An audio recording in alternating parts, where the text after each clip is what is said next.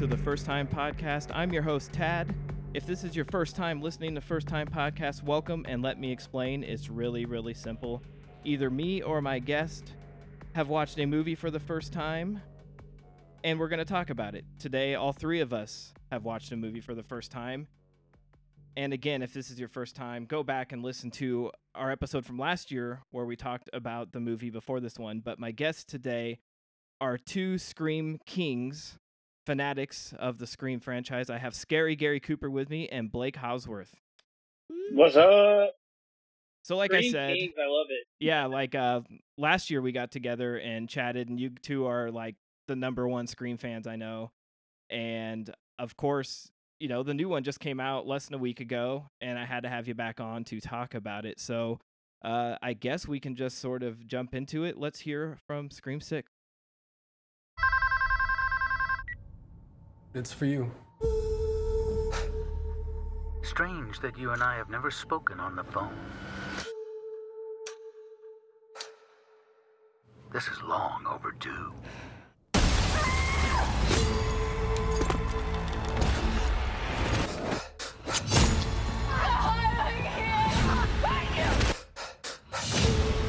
What is this place? A shrine. Did you miss me? He's gonna keep coming after us. Maybe he gets to win this time. We've got to lure him in. And we execute him.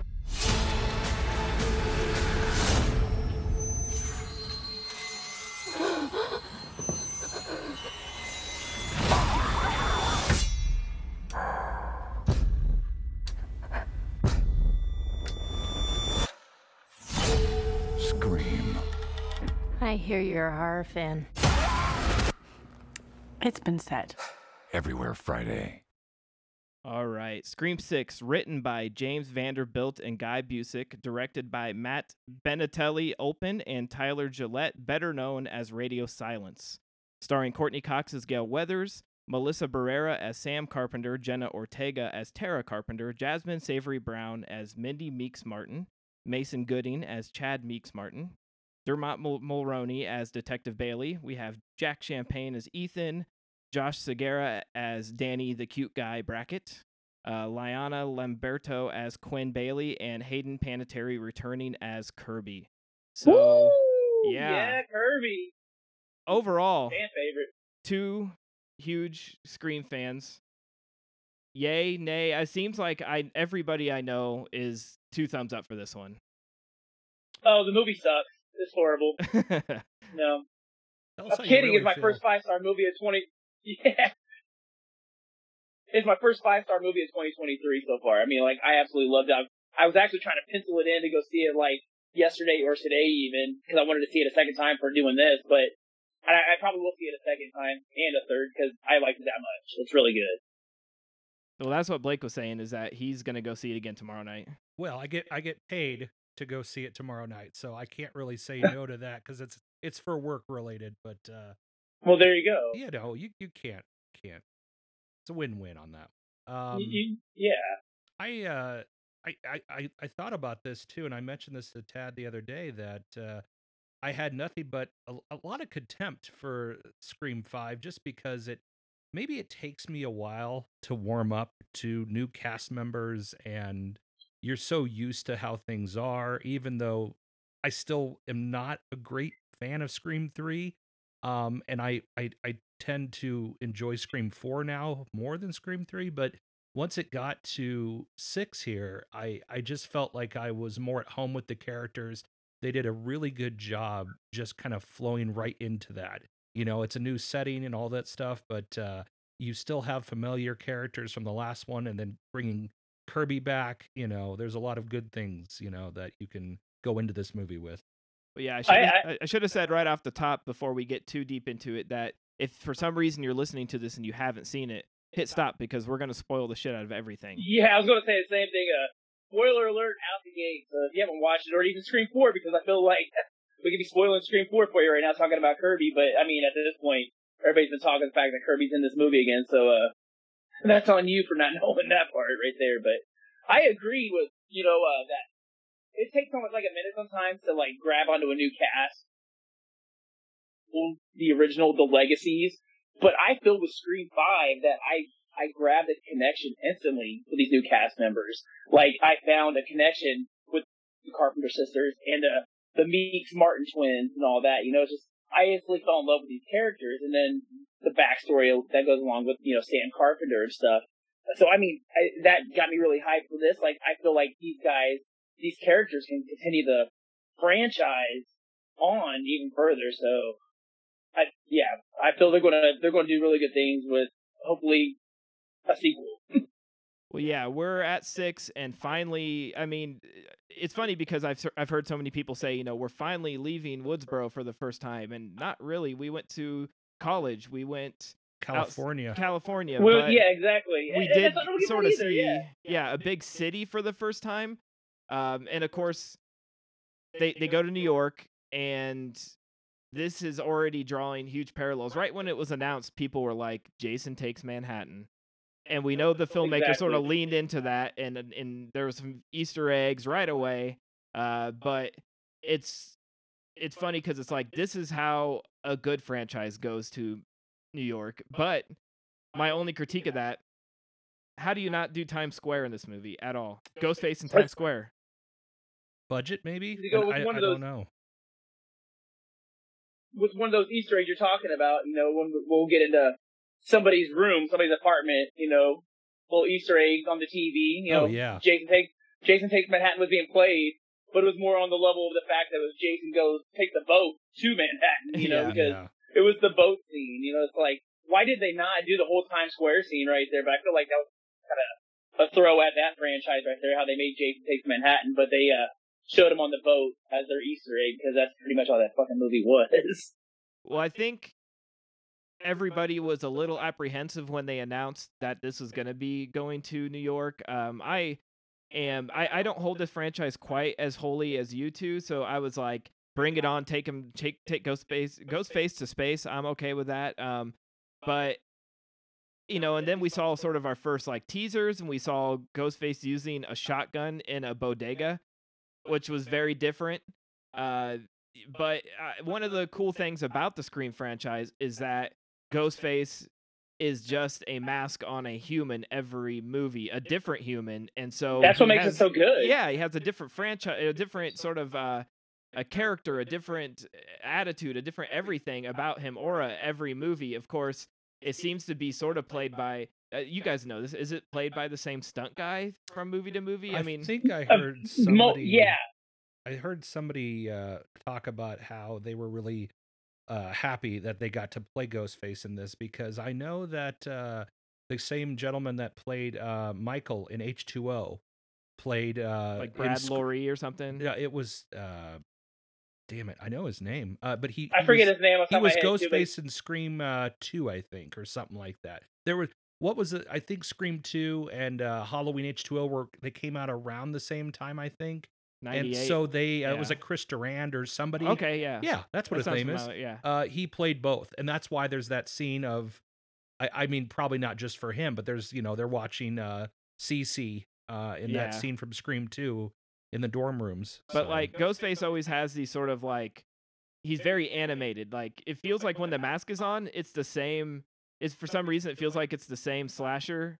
You know what I mean? Like from movie Right. to movie, you sort of forget that Ghostface is just a costume on a different person every time. yeah. But of course, they probably have to keep in mind that if like there's a really short character or a really tall character in a movie, it would give it away right away if they're not careful with that too. So you know that the actor's not under that well, mask. it's probably all about. I, I I suppose if you were to critique every little angle of when Ghostface attacks, trying to figure out which character it would be, you'd probably lose because they they're probably just. I mean, it's the same guy doing all of it. Now, I would be honest with you. I would prefer the actors to jump in there to have a nice little fun thing at the end, be like, that was who killed that person, or that was the person in this scene. But it would look really weird when you got Laurie Metcalf, right. you know, being short, or you know, that was the whole thing with Scream mm. Five. That girl, Well, they kind of did that in Scream Five, though. yeah, Scream when, when Amber Five. was taken. That girl was so Yeah, short w- though. w- like that killed Dewey. Yeah. Like Well, when she was taking Dewey out, standing over Dewey, that was clearly her. In the Ghostface costume. Yeah. Spoiler alert: if you haven't seen Scream Five, sorry guys, go back and listen to last year's podcast. But, But, she uh, must yeah. have got some big boots or something. Something had to. Yeah, well, more than likely, because I mean, did you see what Hayden Panettiere was wearing or whatever? Or not her, but Jenna Ortega in general. Like she has to wear Yeah. five foot platforms in order to stand that because she is so freaking tiny. Yeah. But yeah, that that was clearly the uh, the oh what what's her name Mikey what, or what's the actress that plays Amber in Scream Five? Uh, Something Mikey or whatever. Yeah. But uh, yeah, that was her standing over Dewey, and you can tell because like it's a tiny body ghost face, ghost face with a bulletproof vest on and shit. It's like, oh yeah, Yeah. so small. But there is a few YouTube channels out there that sit there and try to like pick which ghost face killed who. Like, Yeah. who was the killer in this scene? Who was the killer in that scene? You know, so people, fans have tried to do it forever, and it would be kind of fun, I guess, if they would do it in the series. But as you know, Tad was saying, it's like, hey, you look at it, it's just a, a person wearing a mask, so it's like Kane Hodder going around killing people with a hockey mask on for four movies, you know. So Well, it's like it. It's weird because I feel like even though Ghostface changes from movie to movie, it's like that character's more consistent with the body language and mannerisms. He's always tripping over things and he gets hit and his arms flail. He's very, very animated, like because the actor has to be. But it's like whoever's doing this has been consistent from movie to movie. Like you just sort of just feel like it's almost like slapstick comedy when, when Right. Ghostface is chasing somebody. You know he's gonna trip over a bunch of shit, get hit in the head. Like it's not Michael Myers where you cannot touch him, and if you hit him, he's he he rises right back up and keeps coming like a machine. And that's what's sort of cool about Ghostface. Well, I mean, he's you know, it's it's there's lots of head nods. There's definitely wiping the fucking knife clean. And the Uh, the sound of the slashing. Yeah. yeah, Uh, it's um, you know, and that's the one thing that um, I at least they've evolved is the mask. The mask has constantly changed, and it, and it's not like it's really been bad at any time. It's just different variations of the mask because obviously you're not going to have the same mask every time, and different people are getting it. So who knows? In in the in the the world of Scream, you know, there's probably manufacturers that are still pumping these out, and they're just buying which one they want. And I know that I felt, and I don't know if I noticed this or not, was the robe sparkly this time around, where the last time I don't remember seeing it glisten at yeah. It it had spark. Well, there Okay. was a few sparkle costumes Okay. in the last one too. Just, it, but it's kind of hard because It is hard to see. I will say though, in this one here, there were a lot of there were a lot of really good shots of Ghostface. Like that one uh, Entertainment Weekly magazine or whatever shot of Ghostface with all the like streamer like things just all over the Mhm. place. He's like hacking away. I mean, there were some really good shots of Ghostface in Yeah. this- in this uh movie. Plus, I love the idea of like doing the whole old torn up, worn down mask and everything. I mean, you know, Halloween rip off type shit. But I well, mean, and I was worked. a little. It great. I, I mean, I've seen what a mask does, like when it's been sitting around for a long time, and it mostly looks Yeah. like its colorization is all messed up, and it's. But there's no like. yeah, this is a ten year old mask, right? There's no correct. I mean, th- I mean, if you're if you're saying a mask from 30 years ago, is that how long it's been, or how long from the first movie, give or take? So I don't know if it would crack like that, but it still looks cool. Well, that's what I was gonna It- ask you guys. Are you okay with that? Because Gary pointed out the thing where everyone immediately was like, "Oh, they went the Halloween 2018 route and made it sort of have like more almost Yeah. like it's more like an old like it's a human aging because it has like wrinkles and and creases where Yeah. latex more ro- dry rots and, and literally falls apart like Yeah. Rob It crumbles, Zombies. yeah. Yeah. I got a zombie mask over here right now. That, that the bottom part right here is just yeah, it's just crumbling up. Like the face, everything looks fine. It's a little hard, Yeah. but it isn't like how Michael Myers looked in you know Halloween 2018 They or whatever. probably could have pulled back a bit on the mask, but I'm not going to complain. At least that kind of it was an intriguing thing because you had that mask and then you had a couple others in the movie. So that's why it was kind of like, okay, how many people are doing this right now? Because the mask is changing here or there. Sort of yeah Which- hinted to yeah. like that there's more than one or maybe more than two. I well, That- and that's the thing too. I thought because you know the rumors had been circulating that there was this cult, which there technically still is, but I thought we cult, were yeah. gonna get like seven or Like- eight like- of them, and I'm like, an oh army, crap, they're like an army of of Yeah. Ghostface, like people who. I mean, that would sort of play to the times right now, you know, with like Well- the mob mentality. I mean, we had that in Halloween Kills, you know, the the mob mentality I mean, mentality. Well, thing, so- segue. Yeah. Yeah, let's segue on with that. You know, go go. Let, let, let's talk about the beginning of the movie, shall we? the very Shall we opening. ruin the beginning? Yeah, for everybody, right here, right now. I- this is like yeah, go ahead, Gary. Yeah, I'm just saying that, like, so we're talking about multiple ghost faces, first of all. And in reality, like, this Scream did something that none of the other franchises have ever done, and I love every bit of it. We got the killer reveal in the first kill of the movie, at least what we thought was the killer, right because away. we had well, what's his name killing uh Samara Weaver, or Flash whatever her name is. Thompson from Spider Man? Yeah, Yeah. That's, I, that's why. That's all I want to call him. Yeah, Flash Thompson from Spider Man. You know, what's up, Dick? Right. But uh, no, we, we get him killing his professor of who's like a professor of like slasher movies or whatever, which is kind of funny, you know, in an alley in New York City and this and that. And instantly takes the mask off. We get to see this killer reveal, and then him go back to the apartment. We see that he runs into Tara on his way to his apartment, talking to her. You know, like, oh hey, what's up? And then goes back talking to his best friend, like, hey, I ran, I ran into Tara, blah blah. blah. Like they're planning on killing Tara because they want to finish Richie's movie. Like, holy shit, these two guys, they're like showing who the killers are of the. Like, what are they doing? Like, are we gonna get to follow them all along and them not know who the killers are and kind of just have that like in the back of our heads? Like, we know, but they don't, so therefore it's, It's gonna create clever. a different element. Yeah, but then clever. it was great because in typical Scream fashion, that was like a red herring itself that, oh no, they're not the killers. They're getting killed. So we lost two killers in the beginning, and then we get, you know, what we get at the end of the movie as well. So, I mean, we did see a shit ton of Ghostface in one Scream movie, right. if you think about it. Well, do you consider the the again spoiler? If you made it this far, fuck off. Uh, I'm, we're, Yeah. we're done, I'm done warning you. But uh, Sorry, yeah. the- no, the other the other Ghostface that they reveal in the in his fridge, which is a Friday the Thirteenth Part Two uh, homage, is he never we never see him don the mask, but we know that he was going to be a Ghostface. Do- So, do you consider him a Ghostface? Well, and that's the- mean- yeah, I guess, but not something that uh, I mean, Like, if we're counting them, we have four that we saw in the Ghostface costume, but we would have five if you included him. and then we had what's her name in the actual Ghostface costume, uh, taking up her. Well, then we Oh, have, yes, you know, all, yeah. How many have we Yeah. got?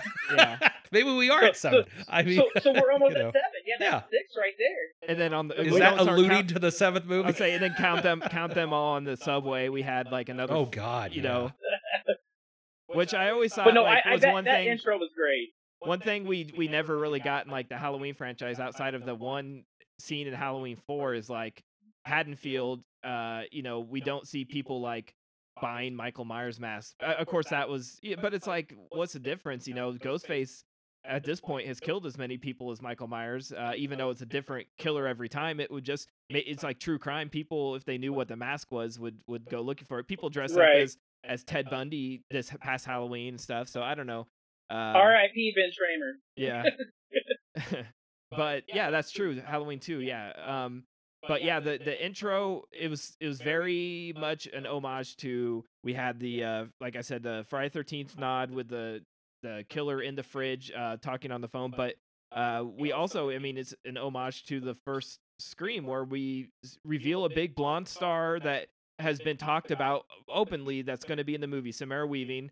Uh, we knew know- she was getting it. We Well, knew that she was going to be well, the see- first kill from the get go. and Gary, you I know what? feel. I love that I am an idiot when I watch movies because I watch these and I'm oblivious to everything that's going to happen. I That's good. I'm not one of those people that can figure out what's going to happen. I have friends who are like, I knew right away that blah blah blah, and I'm like, nope, not me. My brain doesn't work that way. So when I see Samara Weaving, even in the opening, knowing that all these movies open with a kill and a phone call, I'm like, oh, you know, Samara Weaving, she's a very big name. She worked with Radio Silence in Ready or Not. She's she's getting she's actually probably besides Jenna Ortega the biggest name in the movie, or, or Courtney Cox too. But it's like, you know, certainly just like Drew Barrymore, they wouldn't just put her in the opening scene to kill her, would they? Samara Weaving is Radio Silence's Drew Barrymore. though, Right, right. it, you know. So, Yeah, so they they went ahead and, and did that in a really tense scene, but they twist it with the whole like, okay, we know the killer, something's got to be up. But which you know, I love the intro to like Scream Four where we think it's something, and then it's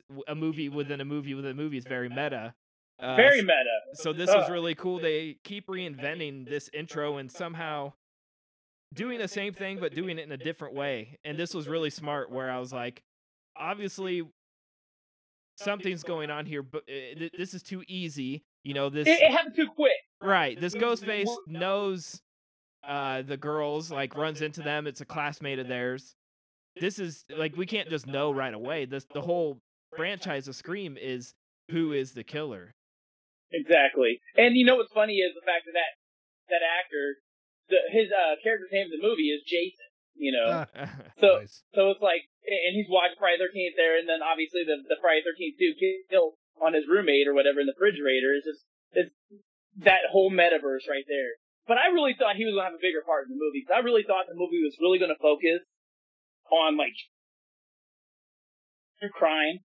Like there's gonna be a bunch of fandom towards like somebody that was just obsessed with stab murders, you know, and gonna follow that because of like true crime's everywhere.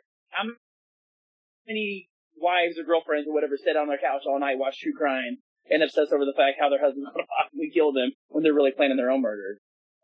yeah, yeah, and and I guess I'm only. I'm, no, guess I'm no, only you, one. you- you're not. You're not alone. No, uh, I know people who just started true crime podcasts because, like, with their wives or girlfriends, because it's like, I want to get my lady into this podcasting thing. How can I do it? Oh, let's talk true crime. Hmm. Yeah. Well, the shout out to the last podcast and the left poster in the movie too. Right? Yeah. It's uh, they were hanging up in the background. yeah. There's there's some really strange little Easter eggs and cameos throughout this movie.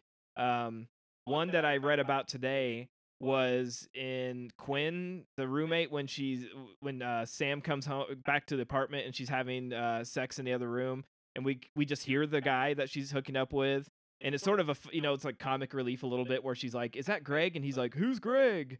Uh, that that guy, that's Tim Robinson from I Think You Should Leave and SNL, and one of the funniest humans Oh. alive.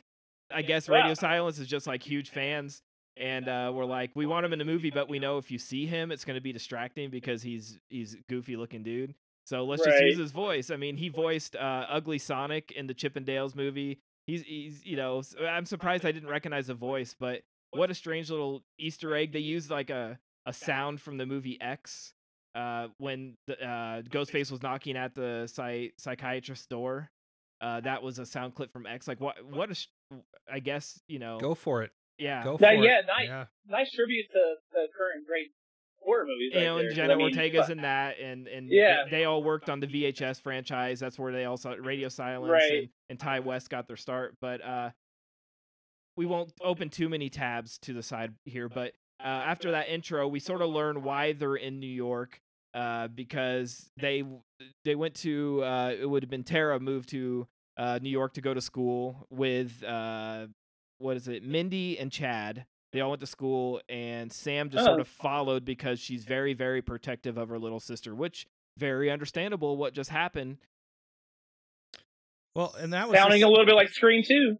Well, I mean, you know, Dewey. I mean, Sam is kind of the Dewey character in this, where she followed them. De- Dewey had no Right, De- reason Dewey had no to reason, go yeah. to Windsor College. I mean, he was he was already a sheriff. Well, he was just a deputy or whatever at that time. But uh, you know, and that was the same thing with Scream Three, where you know everyone was in California but Sid. So how do we get Sid to go from Cal to wherever she's hiding Right, at? How do we get her to come out and connect the two? And and that's been the hardest thing is trying to find a way where this feels natural. Where you're not forcing characters.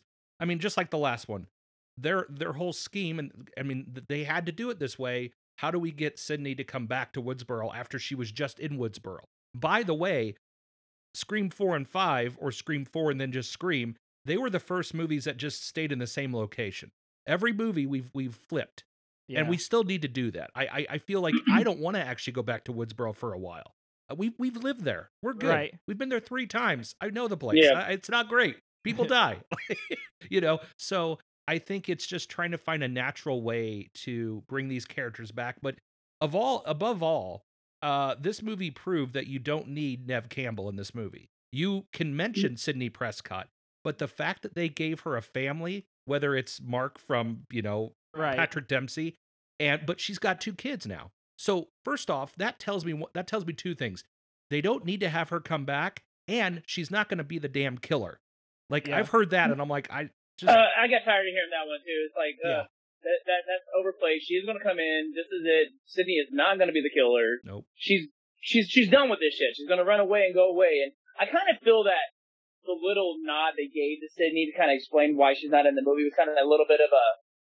I feel the team behind Radio Silence because they don't get to sign the checks at the end of the day. You know, we're trying to like okay be nice at the same time, kind of slap in the gut. Like, no, she deserves her happy ending, but did she really get it because she got like denied the money she was deserving of because she is the queen of this franchise? I think You know, but it is what it is. I don't know. I, I feel that the best thing was it to you need to let these characters breathe.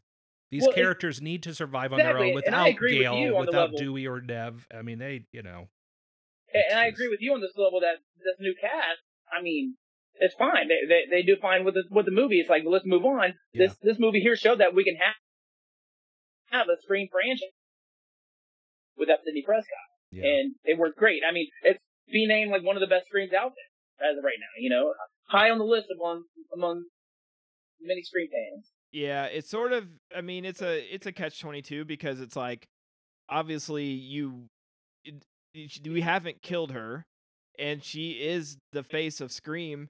But this is like, uh, it's crazy when you uh, sitting at the theater and everybody's like, there's like age uh, guys our group, you know, age group like late 30s, early 40s who were around, saw the original in theaters, and then there's like this new group of teenagers, and we had sort of that meta in the last movie of like this is a requel, you know, a, a sequel, but it's a reboot at the same time. Where now we have this franchise with the core four, and these are this is their Sidney, you know. That's like Gale and and Dewey and and Sid were like our our Scream, and we need to sort of you know pass the torch, I guess. And you know we still have to have that uh, franchise character, that original, you know, and and it got to be Gail, and I think they did that really well without like making I I was a little worried they would be like, okay, well we ha- we still have her, so she's gonna be the new Sid, where she's like the face of it, and they had just enough Gale in it where it was believable, but she also stepped back.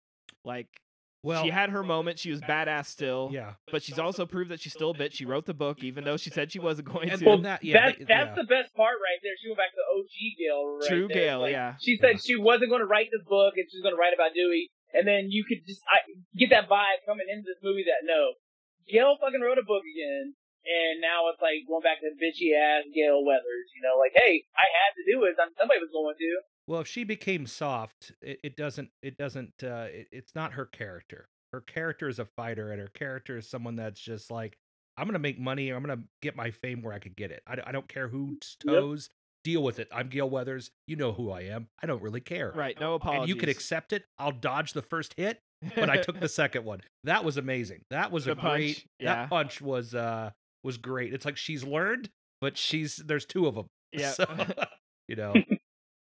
Yeah, I So- uh, I in general just uh it- like I said, it's sort of just bittersweet because it's like I imagine it's really tough for her to see like you know they did they couldn't pay her what she she probably deserved. We don't know that number. We but you know as fans we think they should pay. And like you said radio silence from what i'm reading like they had written this whole script with sidney planned on her being in it when they couldn't make a deal they had to like rush like with they, they pushed back production by like a week because they had Right. to rewrite and then for it to come out and be the highest grossing is like well i That's guess a hail mary on that one, and they're lucky. I guess, yeah. they're, they're lucky, but it's like it's also bittersweet because it's like you know she pro- Neve Campbell is probably hoping like oh watch watch this burn to the ground and not be you know popular without me. They they need me, and they just proved like actually we don't. We did better without you, and it's it's a bummer, but it's you know cash money talks. Exactly. And, and, and, you know, Neve Campbell could have been using tactic as well. Like, well, maybe if, you know, I'll throw a ridiculous number out to them and they pay, well, shit, I guess I'll be in this movie, you know, but if not, because you can, like, she's got to want to be done with the franchise. You know, I mean, it's, she's, she's been screened for five fucking movies, like, okay, uh, I'm moving on my life, that's that, you know, so I mean, but if you want to pay me a ridiculous money, amount of money to be in the movie, I guess I'll do it, but don't need her. I mean, it, it, it worked just fine.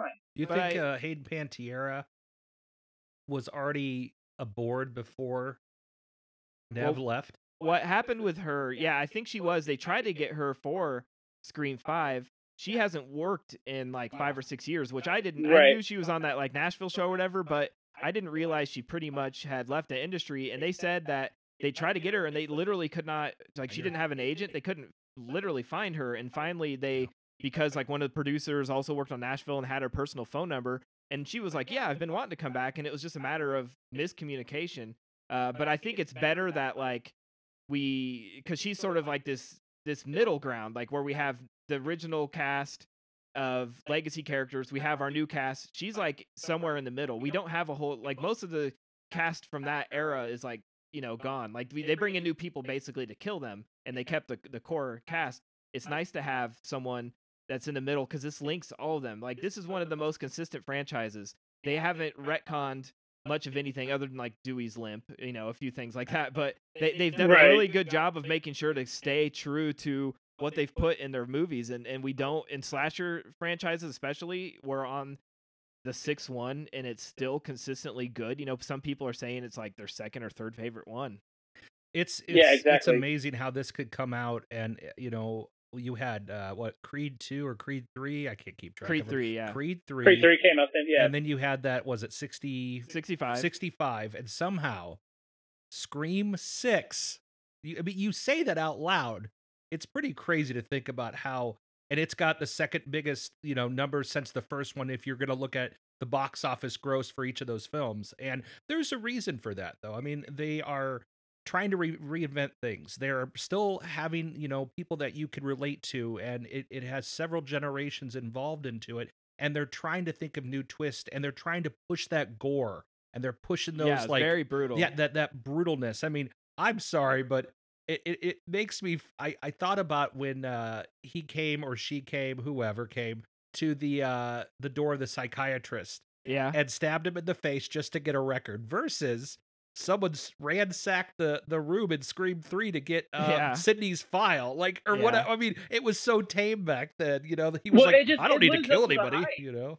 Yeah, it lives up to the hype of like what the cat said. You know, when you're trying to sell a movie, you're trying to sell a movie, and then there in all the interviews, like Jenna Ortega and Melissa Barrera are like, "Oh, this is the glorious and the most brutal scream movie you'll ever watch." It's like, okay, you're trying to sell movie tickets or whatever, but this was like I thought Scream Five was the most brutal Scream I've, I hadn't seen to date. You know, so now this one that that topped it. They're living up to the slasher like tropes. Like, hey, it's got to be bloodier, more kills, and more graphic. And they really did a good job of that because, yeah, like the the therapist getting the knife to the face, uh, the hacking, the brutal stabbing, the just a lot of that. You know, like it was really good. Seeing the chopped up body in the refrigerator. You Yeah. know, that's Yeah. something we never. Besides Drew Barrymore hanging from a tree with her guts hanging out, which got you know edited all to shit because you know of the MPAA, the rating yeah. board. Yeah, you know they made him reshoot. I'm like, you can find some cuts every now and again with you know Steve's guts actually falling out of his belly in the first Scream movie, but any version most people watch is like totally edited out. You didn't get to see all that, you know. well and what But this one was really grotesque and brutal. Yeah, and I I think that you have to have a balance and uh the one thing especially when you're introducing characters still and and people are still getting adjusted to the new cast, you have to have breathable moments. You have to have moments like at the dinner table, you know, where they're where they're talking about the core 4 Right. and they're they're outside Forward, forward. and they're you know in they're kind of calling back to, you know, the uh fountain scene still. Oh yeah. But here's the thing you have to have enough of those moments where the audience, the cast can just connect a little bit. You can build a little relationship with them there before you start picking things So you- off and so moving too shit, quickly. yeah. Because if you do this and you do it wrong, you're not going to give a shit. I don't care. Right. Like, I, I I gotta say this, Chad, Ch- uh, Chad Meeks. I didn't care about his character in Scream Five, but here's the thing: they're like, all right, let's put him and Jenna Ortega's character together a little A bit. relationship. Let's yeah. slowly build his character out a little bit. He's not just the basic jock, right? He's he's, He's a, nice guy that's sensitive gonna sweetheart. Eh, it's Well, protective. well, he's he- protective as He's shit. yeah, the protector. Yeah. Yeah, and that's the thing. I like that character now. You made me like that character. I didn't care about that character, and now he's the new goddamn Dewey. I mean, Yeah. my God, he's gonna. Ha- what, what's he gonna be like in Scream how you gonna Seven? how you gonna kill him? Holy yeah. shit! Yeah, he I, might as well just. I mean, are we yeah, are we sure Gale, Gale's not gonna be the new Dewey? Because how many times does she like? I mean, I, I feel like we're we're going like jumping all around, but like we're going back to Gale now. It's like how many times did she get shot, stabbed in all the other movies? And then Gale- what did she take in this movie? Yeah, I she's think like Gale has she was had dead. the least amount of issues though. She's been usually shot once, and Yeah. or maybe a, a stab, but she hasn't been like she's It's up until this movie, yeah. she's usually out of the way. And so I I got to give it and then they bring it up in the trailer too, but the fact that he even says they've never talked before, And I'm like how would he know that either way, the killer? But right, 'cause either it's not way, the same. yeah, Yeah, Right. either way, it it's like, hey, I'm the audience. The, the Ghostface is the audience, Right. So he's kind of making sure that we're all aware of like, yeah, this hasn't this, happened before. this is a big moment. This is yeah. big, guys. Focus. You know. Well, like, and he, even when it almost did, Randy Meeks took the phone from Yeah, her. he intercepted the phone it. forward. Yeah, he intercepted the call, so it's like it, it was almost there, but yeah.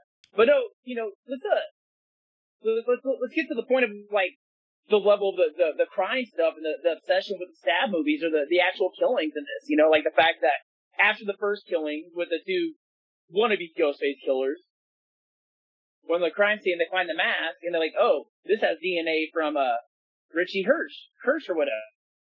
It's like I love the fact that from each, each crime scene they find a new Ghostface mask that belonged to an original Ghostface killer. You know? Yeah. like where are these coming from? What's the connection? He's leaving Yeah. traces like uh almost like trophies, like daring them to catch him. Uh and you know, right from the beginning we like we had those two film students that were obsessed with slashers, which I'm like, sorry, if you're a film student, you're probably not watching Jason Takes Manhattan.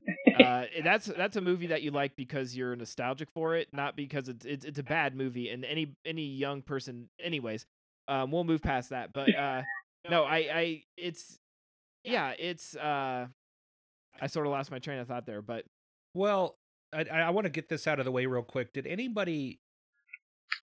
I, I and maybe you did, man. But did you think that like uh the whole like uh the idea of naming who the killers were or killer? Did you have some uh ideas on that? Like Tad, you know, he wasn't. Go go going into the movie because I had a conversation with somebody a couple of months after like Kirby got announced, like, and they showed that shrine. I was like, I had a feeling Kirby was going to be one of the killers because of the fact of she survived Woodsboro and she became a cop, and who would have a way to get all that actual Evidence, crime yeah. scene memorabilia? You know, and I'm thinking like maybe that's going to be the, the, the spin right there. It's going to be Kirby, but that seems too obvious.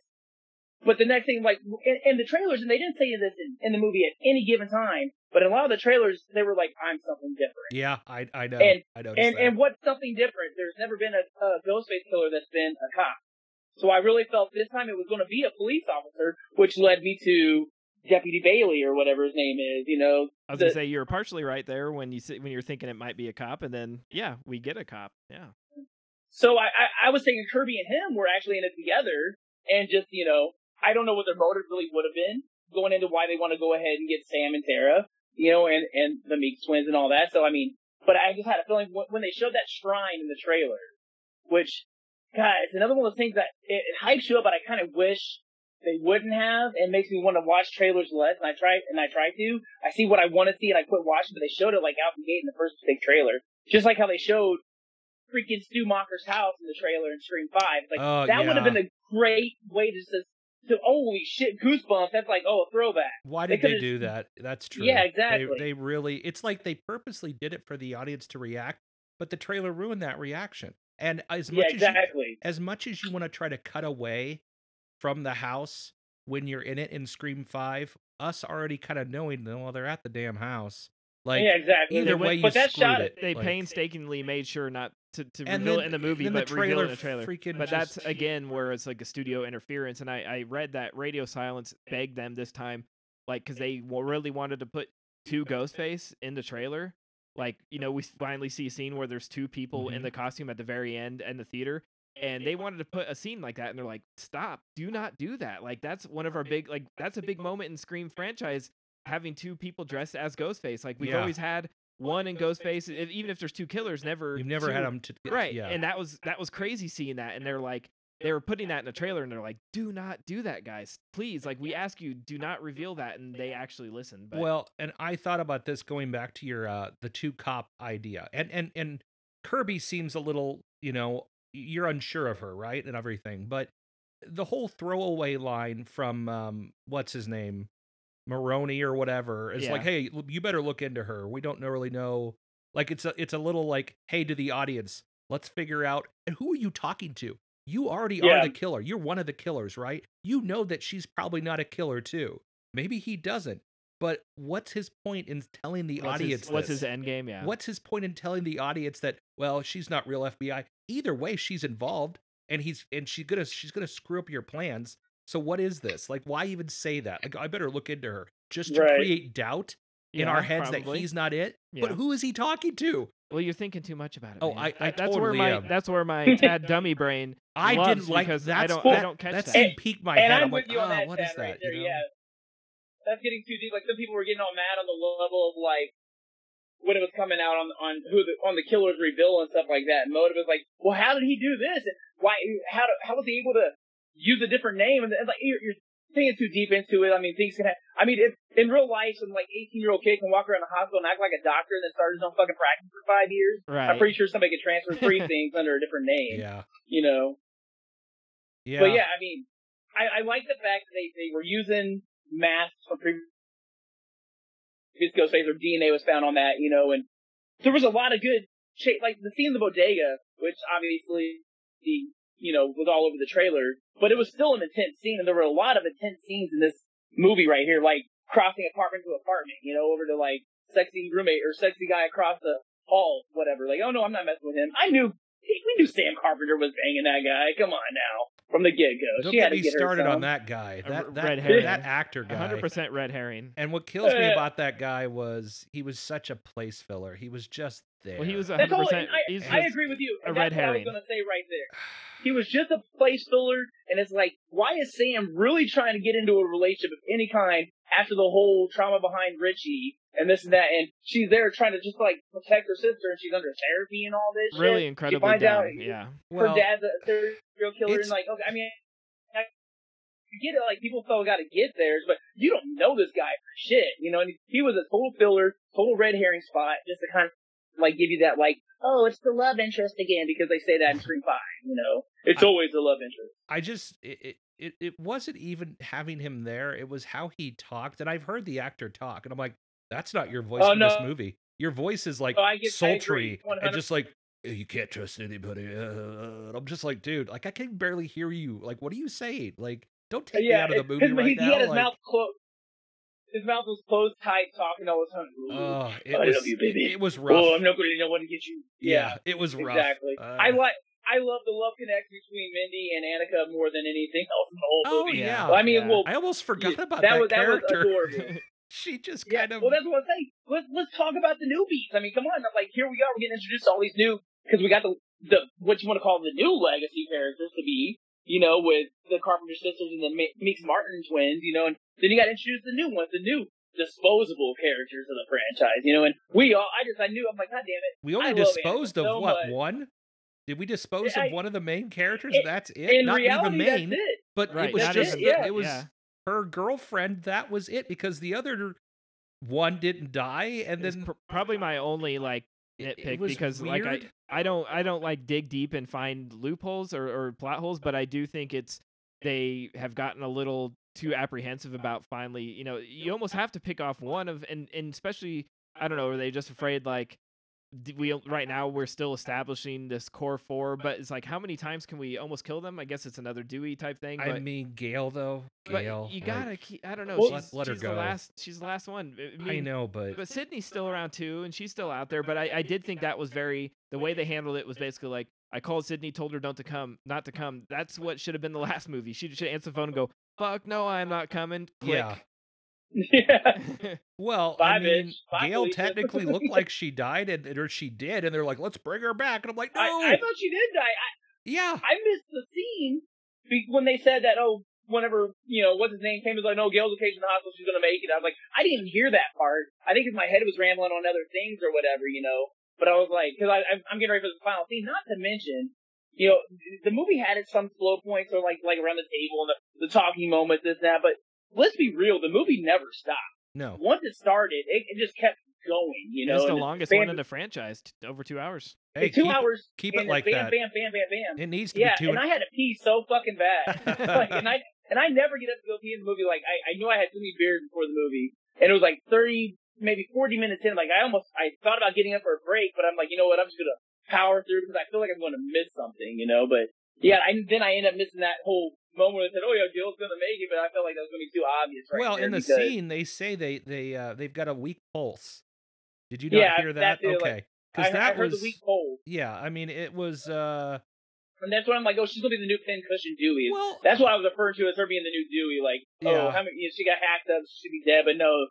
And they even played Dewey's music when she was Oh, talking. the like, Dewey theme. the Hans Zimmer theme that they pulled Yeah. from Scream 2. Well, my thing is they did a great job pulling Gale further away from like the main story. She pops in, she does her Gale stuff. She somehow knows where this shrine is at, which I'm assuming that the detective kind of gave her the Well, yeah, information. he or- led he led them there by Yeah. changing it into their names because knowing that she was researching. yeah, so But like, then he even said it like she is a damn good detective because she's like I do a, I do their job better than them. And, and, he even said she she is a damn good detective. and they pull Gale away for you to have the scene with the, with the uh, her apartment. She fights. She has this line of dialogue. Don't tell Sid that I, you know, blah blah blah blah. And That it's I- like, let her go then. Let her go. We she's done it. She's been through six movies. We've still got Kirby. Let her go. It's okay. Maybe And they didn't want to kill off a and I love Gale. to be another stereotype or another trope. Well, you know, like that's- oh, that's- who's gonna be the big legacy character to die now? You know, so maybe that's you what it was. Maybe she won't be in the next one. She's, But but yeah, now we got Kirby. You know exactly who yeah, I, I, I like that. I, I always love the fact that from what Wes Craven said before he passed away, he's like, well, we never saw Kirby really die. Yeah. She could still be alive. That was a Because weird moment in Williamson was Scream thinking about 4. another Scream movie, and she was going to come back. even in Scream Wh- Four whenever was a Kirby weird died? cut after she died. They just kind of Yeah. she got Well- stabbed once and then just I'm sorry Kirby then he runs away cuz he's conflicted with his emotions and then Well, you're inside the house next and I'm like oh what, what happened to Kirby like is she But she, yeah, she was out, and, and no, no, like hospital, like Where's or, Officer like, Judy ambulance Come or on. anything. Yeah, where, where, what's going on? But that's one thing we have learned in this franchise here. And let's, let's, if you don't know this by now, this movie, you know how every Scream movie is like, oh, it's a sequel, it's a trilogy, oh, it's a re, it's a remake, it's a requel. This movie is a franchise. That's what they're saying now. That Yeah. so it's going off franchise rules. And if, it, if there's anything we've learned in this franchise now, if you can get stabbed in the gut. As long as you get stabbed in the gut a bunch of fucking times, you're going to live to be on in the next movie. So you're you're good to go. yeah Chad proved So- that he had the side too Yeah. He's- That, and- and that was one hell of a scene right there that we'll, we'll, we'll start talking about the, it was the ending right there. Like, oh, yeah, so good, so good. But yeah, poor Anika, R.I.P. Only main character really to actually get it. You know, like goddamn. I loved her to death. I, I was hoping to have more scenes with her, but they had to kill someone, I guess. Yeah, and it was it was a very tense scene, but uh, it's sort of interesting because it wasn't like a stab or a shot. It was like a she sort of. I mean, she fell and bashed her head on a dumpster. Like, I, I- yeah, it do we was have anything to- exactly. as, have we had anything like that in the franchise?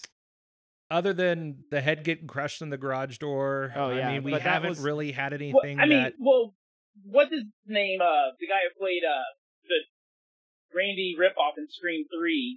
I forget the the character, the actor's name, but oh god you I know, he- he forgot got- half the cast in that darn movie because it yeah, was he just got thrown awful. off.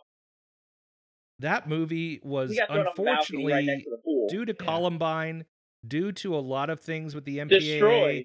it was kind of like we can't have children in the movie. You know, thank God for Liev Schreiber coming back, and I, I, I really wish we would have gotten more Cotton Weary. I was always disappointed with that, but you had all these adults, and I'm sorry, I can't care about adults that much when I, you know, like they're just throwaway characters. yeah, And I I liked know. Scream Three when it came out. I saw it four off, times. who the- I yeah, I, I, I saw I saw it like three times in one week. And I was like, oh, I, I I really liked the ending originally. yeah, But then, of course, over the history of Scream movies, it has become my least favorite one. I feel that's the way with a lot of Scream fans out there too. I, it's hilarious when I meet someone and they, they say that that's their favorite. I'm like, well, good for you. I mean, that's like the worst one in the franchise, there's you know. that, But there's uh, what are they like Halloween three fans? They're just being ironic. yeah, exactly. It- well, I mean, I love yeah. Halloween three. I Oh, mean, me come on. too, but yeah, with, Yeah. Par- with Parker Posey in there, with with uh, Courteney Parker Cox's Posey's great too. Partner- but- I love her. Yeah, Courteney Cox's freaking bang cut in her hair with her yellow banana outfit, with her ridiculous conversations with Dewey, Jay and Silent Bob. segue. Ugh. I have some. I, this is gonna come off as Right. pro- we probably shouldn't talk about it, but I I need to address it. It bothered me more than most things in the movie. It shouldn't, but I just I am sad that Hayden has gotten so much work that she doesn't really look like Hayden anymore. yeah. I think she still looks hot. Though, Oh, like, she's attractive. definitely so she got work. I didn't she know she so- got work. but But she sounded different too. Like her Yeah. voice kind of like had that. I think she well, you know, when people get veneers, hair like, off of the back of the gonna- tight. Oh man, it's great. I, I didn't like the short hair in Scream Four though. I didn't like that look on her, honestly. like she after she sort of got big and heroes and, and scream and then the saying and then she did what so many actresses do and they she got so much work that she's almost like work done on her face she's almost unrecognizable Yeah, and to me it was like so distracting just because i love that character i thought she and she still is very beautiful but it, she it's like Not it makes me sad that it's like you were beautiful before like why is this uh, it, Right. it makes you wonder what like was it executives that were saying like you need like your nose is too big or I, don't- I don't know any but you know Maybe Courteney just- Well, Cox they could say, talk you some know- sense into her. yeah because like look at look at what just past weekend jamie lee curtis takes home an oscar from you know in 1978 debuted in john carpenter's halloween And she looks amazing at her age. yeah, man. Like she's she's very outspoken about like aging gracefully and being real. Like you know, it, it you don't have and and you know who am I to say? I'm just you know some, I, no, it, it's Hollywood and shit, and it's like if them damn Kardashians, like that Kris Jenner would tell her daughters, like, hey, if you're gonna get five plastic surgery, start doing it now. That way, people don't realize it, you know. So it's like everybody Ugh. thinks they gotta start doing it at a younger age now, and it's just you destroy your just just age. It's gonna happen. Just deal with it, you know. And uh, And I and would- I'm, I'm not.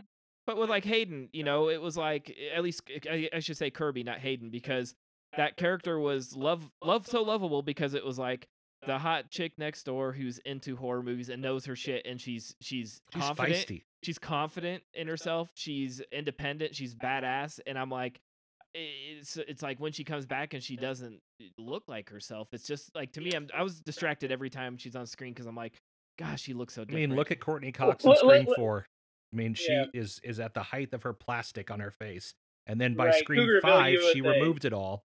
but she and- still Yeah. looks you know i don't know she still looks like her and it's she like does. if you didn't I, I bet you like if you did not you just put the two pictures like when they released the first still of kirby i was like that's kirby like i literally saw it and thought it was a new cast member I- Right. without reading, I just saw like it, the articles start coming out, and it was like you know first look at Scream Six, and I was like, that's oh like I hadn't kept up with I haven't watched Nashville, so I guess if you've like kept up with her career, you'd sort of probably notice over time she's probably she didn't do it all at once, but uh yeah of course of course you know aging too. We forget that Scream Force a long time ago. I mean, that was ten years difference from. Well, and she- yeah, She's what 30 in the in this movie now too. She even said that she was like, yeah. "What are you like?" Because like Courteney Cox is like, "What are you like 12 or Like, they- whatever?" I they know they like like kids, kids, in the yeah. FBI.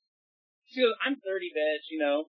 Which I think that I mean, real actress is is probably Kirby really? She's 33, 34, or something like that. Yeah, she's I- not I that would've old. Yeah. figured She was a little bit older than that. But Um, I, I, I think, and this is kind of a weird thing. It's almost like a mask or with uh, anything we see things in the media. But when someone changes their style up, someone even like I have a problem with hairstyles. Like I think Courteney Cox looks the best in Scream 2 with her highlights. I think that is the Gale Weathers for me. Like that is what I think about when I think about Gale Weathers is with that, you know, the the streaks and stuff. But look at Neve Campbell's hair. It stayed. She literally is like a copy of herself in Scream 2 because I think it was something to do with uh how they had to uh there was something to do with Scream 3 where they couldn't figure out like how to get her on set. There was scheduling issues and she literally wears the same outfit pretty much from Scream 2 Yeah. in Scream 3, which is crazy and that's awesome, but Gale looked completely different. So it's just weird to like you just keep shifting characters and the designs of the characters and I realize time passes and people have different looks, but it takes it out for me a little bit where I don't see the same classic character that I was used to seeing a long time ago. But like that was actually a wig she was wearing in Scream Three, I believe. Because she was Oh, on, was it? She had long hair, and they was like, "Well, we got to figure something out, so let's let's get this wig on her," you know. But I, if you notice in Scream Two, though, she had that little bit of a red tint for her hair. Like that's the thing, you know. Scream Two is the streaky red hair. it was. shit, It was you know? the cool. Yeah. Well, that's that's what I, I, I like too. I agree. what's really cool about this franchise too uh, is that like we've had them like they're like little time capsules Yeah. where we look through and it's like that was popular then in 96 and then like every it's like you can see styles evolve up until now. We now were talking about that right there uh, when I made my soundtrack playlist going to see Scream Six. I was picking all the end credit songs and like songs in the movies, you know, from every every from Scream one to five, and it's like wow, you can really tell the, the time difference right in each. What what what what genera- what decade or what time frame we were in based off Scream music and the the look. So yeah, you're right. It, it is a time capsule. and people were sort of complaining I, I saw some online people complaining. Like I think Demi Lovato did the song for this one, and I'm like, Yeah, I did. no, dude, like that's what's cool. Like that's how they It used to do it. time era. Right, like in the '80s, we had like Alice Cooper did uh, Jason Lives. You know, like th- they had Dokken do Dream Warriors. Like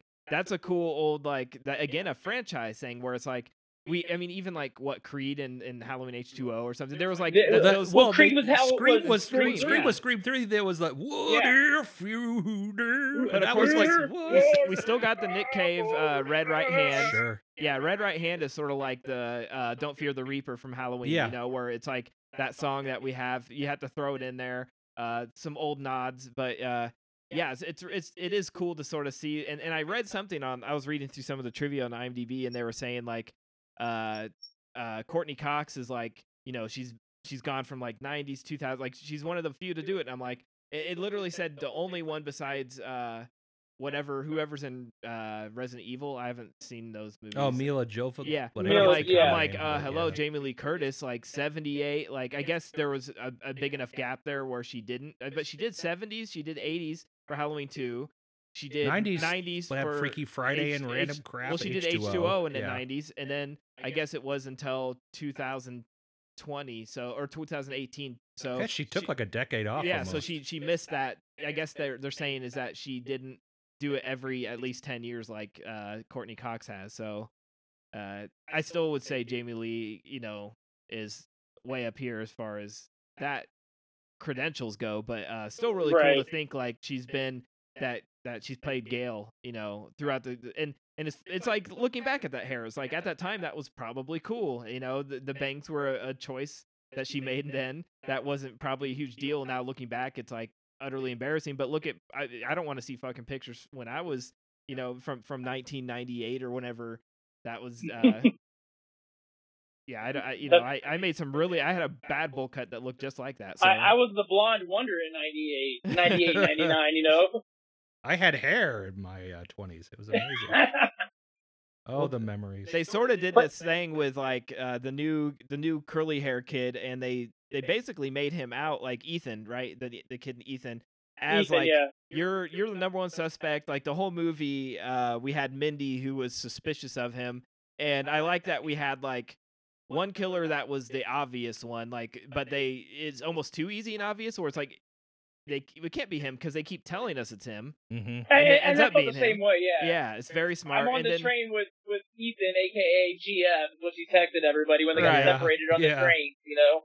I was like, oh, so this is because the trailers didn't fit up at all right. from what we saw on that on the damn train scene. You know, the subway. I'm like, okay, how is it all of a sudden going to black out and then like go straight? I'm like, that's like something they're doing for promotional purpose. But then, oh, I see now how it works. You know, because they were on separate trains and it could have just been a random person in a Ghostface costume coming stabbing up on her, which it was, and obviously, well, I, I mean, it probably wasn't Ethan. It was probably the uh, the Segway killer, the uh, I mean, red herring killer.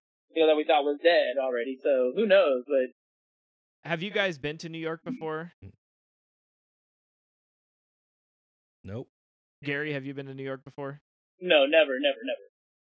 I've been once, and it is not a stretch at all that on a very busy Halloween like that, you know, this was like that could happen and no one would even fucking bother because it's not their problem. Like everything, Right. bad shit happens there all the time, and people would they're just like mind your own business. Even like I I remember like summer 2021, we we were even just in Chicago and we were all getting on the L for a concert going down to uh the Wrigley Field, and it was like I felt like right there, like I could get away with murder, and like there's just so many people here, it's so much so chaotic. Everybody's just trying to shove into this train. Like I could get away with it, and so it's it's like scary, and that's oh, something that you can't you can't have that kind of like scene in Woodsboro, you know, because it's small town. Like it's not. Yeah. Do you Well, and, think? you know, it, it almost seemed really planned right there too on by who the killers were on that because, like you said, you know, she kept saying it was Ethan, this and that, but then all of a sudden there was somebody in a Ghostface costume stabbing, you know, Mindy on the train, and then Ethan's there not in a Ghostface costume helping her out, you know, so it's kind of like, oh, It can't be somebody- him. yeah, it can't be him, and so it's like, but then again, and when we find out the reveal in the end of the movie, you know, when we get to that point, it's like, oh, maybe that was a whole setup right there to try and get another kill in the movie. I Um, fully underplayed the Halloween in the movie as well. There should have been more Halloween play versus people just running around in costume. I don't know. I I I know that. Where, did they shoot what Canada? Is this Yeah. where was that? Okay. Yeah, So I mean, I guess my my biggest thing was it it, it didn't feel as large as it should have felt at times. You know, they tried to shoot things in a, in a, in a way where it felt like you were in the city. These are things that you would see in a city, but they're just I I just wanted more like street scenes, things that they could maybe make up that were, you know, but uh I don't know. I um I feel like for not shooting in New York, they did a good job just making you feel like you were in New York at times, you know, with different situations. Yeah, my like I said, my only sort of real complaint is like you if and they didn't shoot there, so but it's like you the reason they didn't put Jason in Manhattan much is because of budget. Where we're in the huge Scream franchise, like at least get Ghostface and you know someone in, in one shot in Times Square. I guess I guess you'd have to figure out how to story wise. But like, what if they all got off the subway when they're heading down to the- right. the, theater and you know someone has to make a stop in in ghostface you know and there's ghostface all over uh times square because they even like made posters for the the fan event that was in times square and stuff it's like that's what we know new york is known for times square that's the thing statue of liberty in times square Well, yeah Couldn't someone just take some shots through Times Square and different things like that and then just pop them in the movie even without the characters just yeah to show Well, it? just just to make it feel yeah I mean, they could. Anyone could have just easily got a Ghostface costume real quick or a couple quick fucking bam bam. I don't know, maybe a tax thing or something like that. It costs a lot to do that, but I don't know. I agree. There should have been at least one Times Square shot, but I'm not too disappointed with that either because it's. I, I'm not here to watch Ghostface actually run through the streets of Manhattan. I'm here to watch Ghostface, you know, slit some fucking throats, as Billy Loomis would so call say.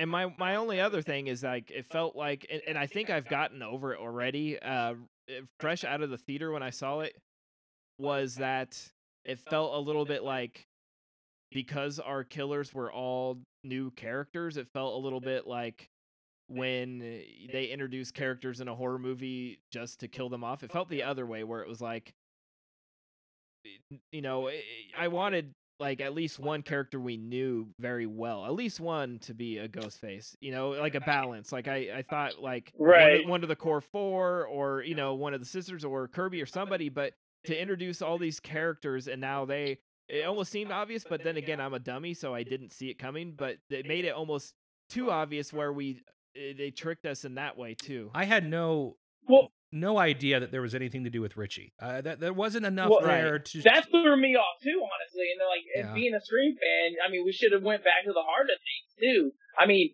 uh, you know, everybody's like, well, we called when they showed Richie's phone number on the thing. Like, anyone, it could have been the clone phone still or some shit. Right. You know what Well, I mean? yeah. They they could have been paying his phone bill for all these years after cloning it or something. You know, but it's like, it, it, this killer could be that smart to do all that right there. So when the reveal came in the end of the movie, I was like, oh, that threw me off. And what a freaking tribute to Scream 2 right there, too. Like, and I, I know it made some people mad. It But was love kind of I mean, it doesn't help when you have a trailer where Ghostface says there's never been one like me.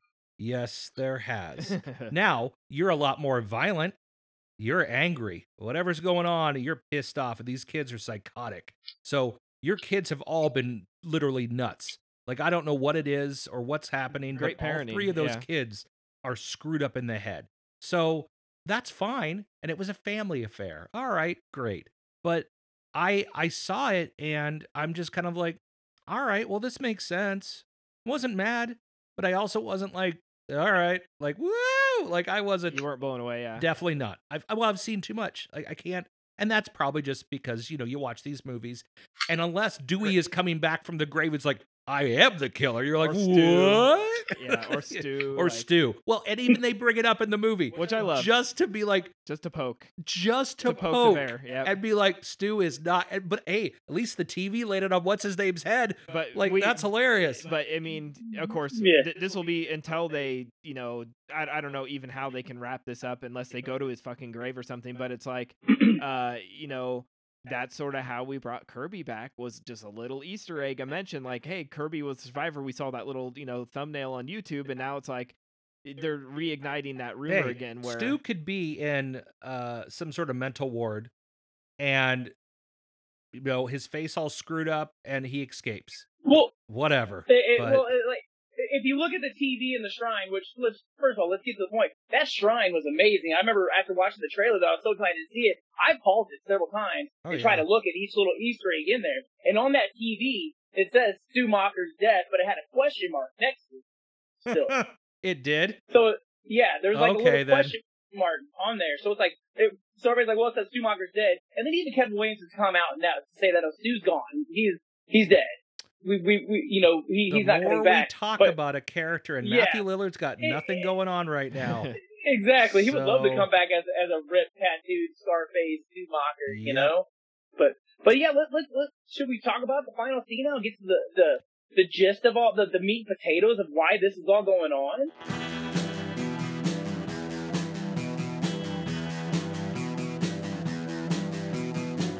You're listening to the Prescribed Films Podcast Network, home to hundreds of hours of free podcast entertainment. The shows on this network all have a common goal providing you with the best discussions about movies and other forms of entertainment media. The PFPN hopes to fill your earholes with audio joy. Visit our website with links to all the other amazing shows at www.thepfpn.com. Thanks for listening.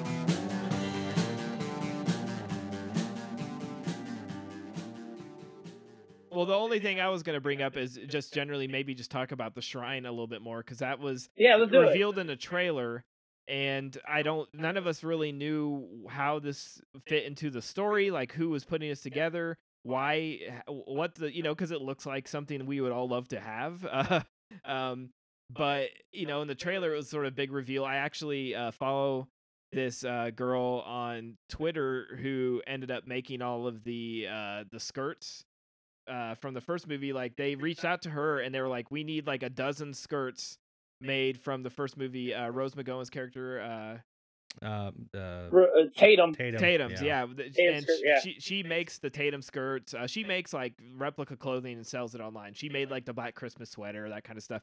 But she made makes the Tatum skirts and. Like someone made a bulk order and she's like, "What's up with this?" And it was like, "Oh, the studio," but they can't tell you why. So she was very curious, like two years ago or a year ago when they did this. You know, it was like, "Why is the studio ordering? Like, what the hell's going on?" I, Why do I, I feel need- like I've heard this story before. Yeah.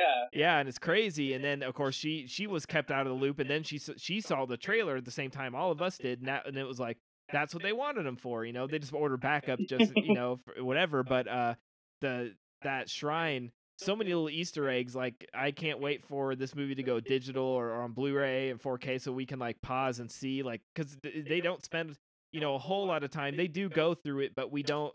Well, and I I went through. Uh, so they've got uh the um one of the masks from the druid scene in Scream Two, uh, where you know Sidney's doing the. Uh, Well, they have the whole thing that freaking Derek was hanging off of in there. yeah, too. they do, and they also and that's what the mention mask is. they also mention um the the uh, house that he was pledging, um, Yeah. which Yeah. they mention that in the movie, but. uh you know, I there's Kenny's jacket. I mean, there's the um uh the phone that got burnt up in the explosion in Scream Three, or the hmm the, The sk- fax machine. fax yeah. machine that's burnt up. Uh, I mean, God, it's kind of like everything is in there. Like you uh, Stu's smoke. Stu's little uh, Stu's smoking jacket jacket. in there. Yep, his robe Debbie or whatever. outfit. Debbie Salt's outfit, Cotton Weary's outfit is also in there. Um, There's just a shit I, ton. I mean, it's, it's there's e- so much. it, it's the Ready Player One of the Scream franchise, right there. If you ever watched, you, there's so many Easter eggs in Ready Player One. I watched strictly to see all the new things, and then they, Did, that, it's, uh, it's awesome seeing that. And this isn't in the room, but when they were doing the mug shots in the uh I've I've tell, heard some people complain about that. Where I was like, just couldn't kind of like, like a headshot. Yeah. how did you not have a headshot Right. of Of Billy? uh, of Skeet Ulrich? Yeah. Or Yeah. I mean, I- I, am sorry, but why is that the only image that anyone has? Like, It's almost I, like I a was joke now. Jill it is a joke. in the elbow. I'm like, look, look, they're using the same freaking image they used in the stab box The set sta- of Billy yeah. Loomis right there, which is just like a, Yeah. a shot from like Scream, our Scream movie. It's like, how do they get that fucking picture of him? Did somebody randomly have a camera at that party? It's like, oh, there's Billy Loomis right there looking sexy, you know? It's like, yeah. no, come on, that was like ridiculous. And do we talk about Billy Loomis still making an appearance in movies? Well, like, God, thank God he was behind glass. It was behind. Yeah, it was a reflection this time, at least. and not as much of him this time. God, dude, get on with the Dexter bullshit, man. Here's I'm my like, thing: have him as a voice in her head. He is Yeah. a voice in her head, so make it so. We know who Yeah. he is now, so have it as a voice. I don't. I don't Unless care they're just like, here's some money, Skeet, come on. Like, You know. yeah, no, they just want to show how great he looks for his age and this and that. Like, let's put him somewhere. Like, okay, now he's in the glass, you know. But I mean, I I'm fine with the voice in her head like that. Yeah. And like, oh, now she's dealing with that, you know. And and we did talk about like when she was having therapy, how she was talking about when she killed Richie in the first one, she enjoyed Oh yeah. that. You know, Sam Carpenter enjoyed hacking the fucking shit out of him. Yeah. Wiping the blood off the blade just brought her a lot of joy. You know, so there's that psychotic tendency in her head, but it's like, There's a killer in her. Exactly. Yeah. well, that also yeah, there is a killer in her. that also is kind of a it's kind of a weird thing with this the last two films is you know she could handle herself. So are you really that scared of Ghostface when she comes up against him? No, you're really not. She's gonna kill him. She's gonna just stab now, the now, shit yeah, out of him. Now she's sort of like so now she's taking what is pride in she? it. Like, come come for me. I'm, I'm gonna. are you rooting out." for an upcoming killer where she just loses her shit? And if Tara dies, not Tara, am I? Is that who that is? Her sister, Jenna Ortega. Yeah, Tara. Tara. Tara Tara if Carpenter, yeah. Tara dies, that's that might be the turning point for her to become a full fledged killer. I don't know Well, what her that- motive would be, but her motive would be to whoever killed, you know, blah blah blah blah. But there's got to be something that's going to ignite inside her. But there's no way they're touching Jenna Ortega. I was gonna say She the is only, off. I, I well, yeah, the thing with that is that she's gotten so big she might i mean she's she's gonna be you know she's the new neve campbell where Yeah. it's like she's the it girl she might price herself out or just not have it in in her schedule to be able to do the next one exactly. Or they could just, you know, they could pay her enough money. We're like, hey, we want to kill you in the opening scene in Scream Seven because we know Yep. Scream lit, and that could be like the the ultimate cotton weary kill right there or some Yeah. shit like that. That just said, I I don't see that happening. That's just weird fan fiction shit, you know. well, but if you've got both I mean- the Meeks still alive and you kill one of those two, the Carpenters, that's a problem. like they can't. that's still, hilarious. You know, it is. You know, yeah. When they were trying to figure out who the, the third, the, well, I'm saying third, three Ghostface right there. I said killer. I don't know if we covered that yet, but it's like they said Mindy. They like they thought it was gonna be Mindy Meeks under that mask. You know, Well, what do you guys think about the reveal? Like, what do you I, I what do you think? I- well going back to the to the shrine. I love the fact that when they're doing the reveal, and then we find out obviously that tribute to Scream Two right here. It's Richie's fucking dad, and he made him this shrine. He got his kid this ultimate Scream shine because he was just obsessed with the movie so much. In fact, they're playing his fan movies in the background Yeah. on a on a clock. You know, like holy shit, and like that makes me feel like, am I a future like Richie Kirsch because like I've made Scream fan movies before, you know, like redoing the whole opening scene to Scream One. And I was like, oh shit, look at that. But like, who are these other killers? Like, oh, the son. Well, who's the third one? There is a third one. Because we saw two Ghostface. Oh, nice. It's the daughter. It's a whole fucking family of Ghostface, and I loved it, dude. It was great.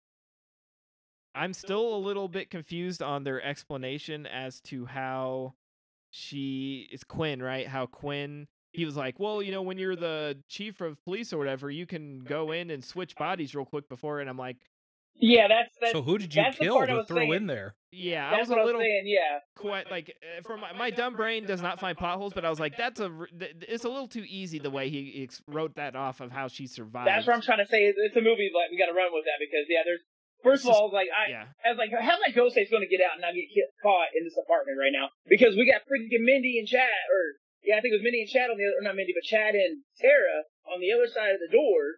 Ghostface is locked up in this freaking New York apartment. It's not easy to get in and get out of. You know, there's only two exits: that fire escape and that. You know, right it's like you can easily trap and get your Ghostface caught right here. You know, and then yeah, Dad shows up on the scene and how he swap a body and this and that. It's like it, it, it, that all didn't fit, and make sense. But you know what? Just go with the movie and try to enjoy the fact that oh, his daughter really didn't die. I guess. yeah, suspend somehow your, suspend your belief for a movie and enjoy it i guess the, Well- the the the new- the NYC police department are a bunch of idiots. well, and maybe have my daughter die so I could take time off work to focus on what I need to do with these kids to kill them. I'm a cop. I can't sit here and do both jobs. So it's going to look more convenient when I don't show up for work that much because I am kicked off the case technically because Yeah. I've just experienced, you know, horrible, Well, you know, that tragedy. that was a little bit of like Halloween, Halloween two reference because the neighbor, the the cute neighbor guy that uh that Sam was hooking up with, which was really dumb, uh, just in general for that character, was uh Danny Brackett. Oh, nice. You know, a little bit of Annie Brackett, who was murdered, and her dad was the cop. Yeah. Right. Th- th- I mean, of course, the neighbor guy's dad isn't the cop, but it's still sort of in the same realm where it's like, uh, you know, the obvious attribute to Halloween. Oh, oh, some of these are a little. I mean, Carpenter. Uh, we have uh Brackett. I'm like, some of it's a little too on the nose for me, but uh, still cool. But uh, I thought that was interesting. But yeah, I, I think you know, it, I, I sometimes I just sort of get. I feel like ripped off because it's like like again my dumb brain is like well there was no way for me to figure this one out because uh they killed her like there was you know it, it's like you didn't give me a chance to even It- guess she would be the killer wasn't a- because she died It wasn't a Billy Loomis type of kill or anything like that. She got fucking hacked up. Right She was dead. Yeah, exactly. You know, and then the the cop was there, the dad was there, the police, you know, officer, and falling about it like, holy shit, my daughter's dead. We're gonna get this fucker. This is it. I'm pissed off. Well, you know? now all It's my like- kids are dead. That's Yeah. when most Well- people should have well- been like, wait a minute. No, okay." when Quinn I didn't think said about it earlier though. on, when Quinn said, "My dad's a police officer and he moved here, he even changed precincts to be here closer to me after my brother died."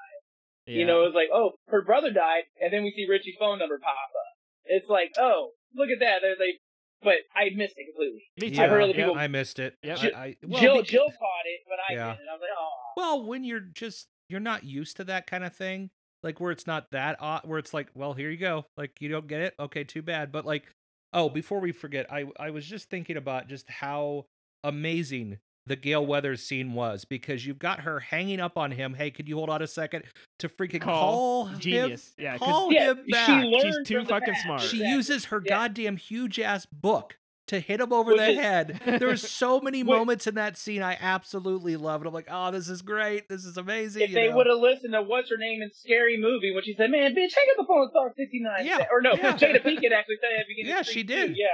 yeah. Yeah, that was so. Yeah, it was like if she just would have listened the whole time, everybody would have done that. Boom, we would have figured it out. and good But for you know- Gale for for getting like a sexy black dude Yeah. You're Oh yeah. man. Too, and too bad he got underused. But He that guy barely that's even it. got like he was like, I got the food or I ordered Yeah. food. Yeah, Like, he picked up all food and he- boom. and then right through the wall yeah I mean, I, I saw a screenshot of his death afterwards, whatever, with his prosthetic on. He has this like really sweet slit throat prosthetic, and like that's his like claim to fame. I mean, I'm gonna Scream say that it had to have been M- Maroney doing that. By the way, I'm sorry. No, Yeah. no The two kids little gonna kids do- are gonna yeah. be like.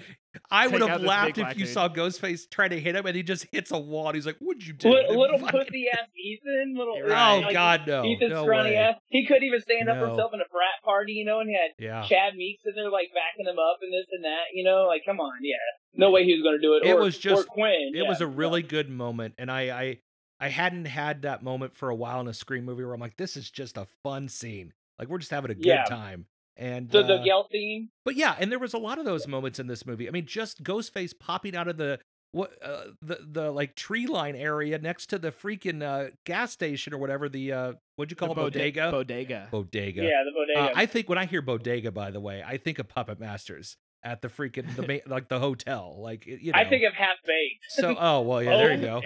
But like the fact that he calls her and he f- does the Scream Two thing where he's like, "Okay, here I am," or well, he, he did it in Scream Five, but he just pops out of the woods. She takes him down, and he's like, "I'm gonna come in here with a gun." And you're just like, "Oh shit! Like yeah, this, Ghostface is happening yeah, now." yeah Like he's like, "You hit me, fuck you! I'm gonna shoot a bunch Well, of it's like- people." Like, yeah, he you know he he totally takes the shotgun from the the, the clerk, pops him off. Like, I don't give a fuck. Boom, and now he's like trying to yeah. I don't. That was there's been there was a lot of good intense scenes like this in the in that in this movie here, and I, that's one thing I liked. It was pretty good suspense. you have to So- almost But let's get to the point as to oh, why. Oh, true. Yeah.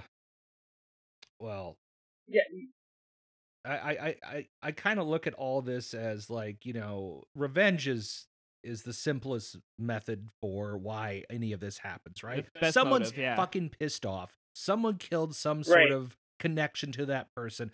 I need revenge, and that's the only way I can get it. Is is do this whole elaborate thing, but that's also in the back, and I gotta give these movies uh, like so much credit because every time I watch these movies, I should know that the main characters are completely pretty much safe until the end, right? So that whole gun scene, that's just to scare the shit out of them because that would be pointless to off them both. You can't show them the, the shrine in the movie he made and all that. I mean, Right. you know, your, but Right. your brain. but in the moment, you're yeah, just you're along for the ride. right. You know? That's that's good filmmaking. Well, like- you're Yeah. setting it up too because Yeah. they had they had they had to frame Kirby as well. You know, Yeah. it's just like the police officer said, "Oh, she's been kicked off the FBI for two weeks or whatever. She's gone crazy." So they're trying to make her look like the killer. Well, that was to get them locked in there because ultimately they was trying to make Sam look like the killer in the movie because Sam was facing backlash ever since Scream Five. yeah. with the Conspiracy fact that- I almost yeah. forgot about that Ju- subplot just, yeah, because it, it justice for Richie. Yeah, and I feel like I wish it would have been worse for her. Like I felt terrible for her in the opening with the psychiatrist where he's like, "I don't have anything to do with you." You're like, And "Really? How professional at is her in this?" public. Yeah. Yeah. people throwing drinks at her. I kind of wish we would have seen that build up a little bit more, just to be like, "Damn, dude, what is is she gonna snap?" Well, Or- that's the thing. I was they, they hope- could, yeah, they could build that up, and then you know she that could be her motive. yeah. Yeah, I was kind of hoping the psychiatrist was gonna be Richie's dad. You know, when she Oh yeah. started talking about when I slit his throat, it felt good, and he started looking down, all like, ooh, like, could you imagine that if Richie was his son and she's Yeah. sitting there explaining how she slit his throat, like totally just fucking with his head, you know? But yeah, I mean, justice for Richie. Everybody, you know, was trying to make Sam Carpenter look like the big baddie when she's innocent as fuck, and then Yeah. oh, here's dad. This police officer going to totally make it look like, you know, hey, put your dad's mask on. You're the one doing this. And the fact that they're throwing her dad's mask at her, you know, like, where you're going to put this on and don it. And ultimately she does. But Yeah. what about the scene from freaking, what's it, Ethan? He's like, here, your grandma would want you to have this. Cause he was wearing, uh, Debbie Salt's mask. You know, I was like, Yeah. oh, look at that. And Jill didn't get it. She was like, what, what, what is that? What is that? I her didn't even. grandma, I didn't like- even think about that scene. I forgot that scene existed. Yeah. I That's thought really that was so cool. slick. I'm like, oh, So your deep, grandma yeah. would want you to have this. Like that's oh, oh yeah, because in real life, yeah, you know, uh, Mrs. Bloom is that is her grandma. You know, Yeah. like, holy That's shit, clever nice. shit. I, I, Yeah. I just. There's so many connections now. We're so we're six movies deep. I mean, so I'm gonna. like, I'm gonna. you I'm- got to keep up. I'm I'm excited to go tomorrow just to kind of take it all in again. Get all the get. You know, one rule of thumb I make whenever I see a movie, especially when I really want to see a movie, is you know I. I, I do get stuck watching the trailers, but I don't listen or read or watch any reviews until after I see the movie, and then I go into like hear everybody's thoughts on it. I kind of want to deep get it- deep get- dive. Yeah. yeah, get every take on what they think about this, the, the good reviews, the bad reviews, this and that. Kind of gets my brain a little food for thought as to like, oh, that kind of makes sense as to what they're saying right there. So, yeah, I, I feel like even though I've only seen the movie once, the amount of reviews I've got to watch since then, it's like, oh, I feel like I have watched it two or three times Yeah. going into it. Well, and I also just love like as a as a movie guy that like we all are. It's like to have a scream finale in a in a not only a, a scream shrine, but also a scream shrine that's within an old movie theater. I'm like, this is like levels on top of levels on top of It levels. is, Like it's I am, crazy. I it's like Yeah. sensory overload. I'm like, I love this. This is so cool. Uh, to have the movies playing in the background, the fan films, and to have two Ghostface after them. Uh, but also the girls, you know, are both like super dangerous too. So it's like it's almost like a old west shootout where it's like who's gonna get the first stab in, you know? Right. And, and, and look, it's another tribute because where did Scream 2's finale take place? Yeah, on a theater stage, you know, Yeah. there's, you you know, in the, the old theater or whatever. So it's kind of another, another tribute right there. And let's talk about the fact that for the first time, I feel, and I, I, I, this is a first in Scream franchise history. We watched two Ghostface in the mask at the same time, hacking at someone, going crazy. That's why I felt so bad for Chad right there. Like, damn, he is, he just confessed his love to Tara. They kissed. yeah. And now he's getting hacked by two Ghostface at The only once. other time we saw that was the uh, stab film in the beginning of Scream Four. Well, yeah, where- sad, but I, yeah, that's But a whole not- other metaphor. but that's no, a no, movie in no, a I movie, know, I yeah. know. But yeah, I thought for sure after that, I'm like, well, this is one. I- I mean, he, you know, he was supposed to die in five, and they brought him back, and I'm like, okay, they definitely. This is literally the nail in the coffin for him. And when he's right, Yeah. I'm like, Jesus Christ, That's this guy's why it was be rough, wheelchair. because you had Courteney still alive, and then you got they him. couldn't commit to killing. and I'm like, someone needs to die, Yeah. and that girlfriend's girl or the the girlfriend of um what's her name? Yeah. Th- that was throwaway. You didn't give me enough of her to care about her anyway. She's dead. Okay, fine. But that's it? Are you kidding Yeah. me? Well, you know what? It's what what did uh Detective Kincaid say in Scream Three about trilogies? When he got all teeth to Sidney's face, he goes, "Well, one thing I know about trilogies is all bets are off." We got all on her face. Yeah. Patrick Dempsey look. So it's like I feel Scream Seven is going to be another take on a trilogy, and it's yeah, it's going to be really like we're going to see a lot of people die. Because people were pissed that a lot of people didn't die in this one, I feel. You don't want to lose the main characters. I love the core four.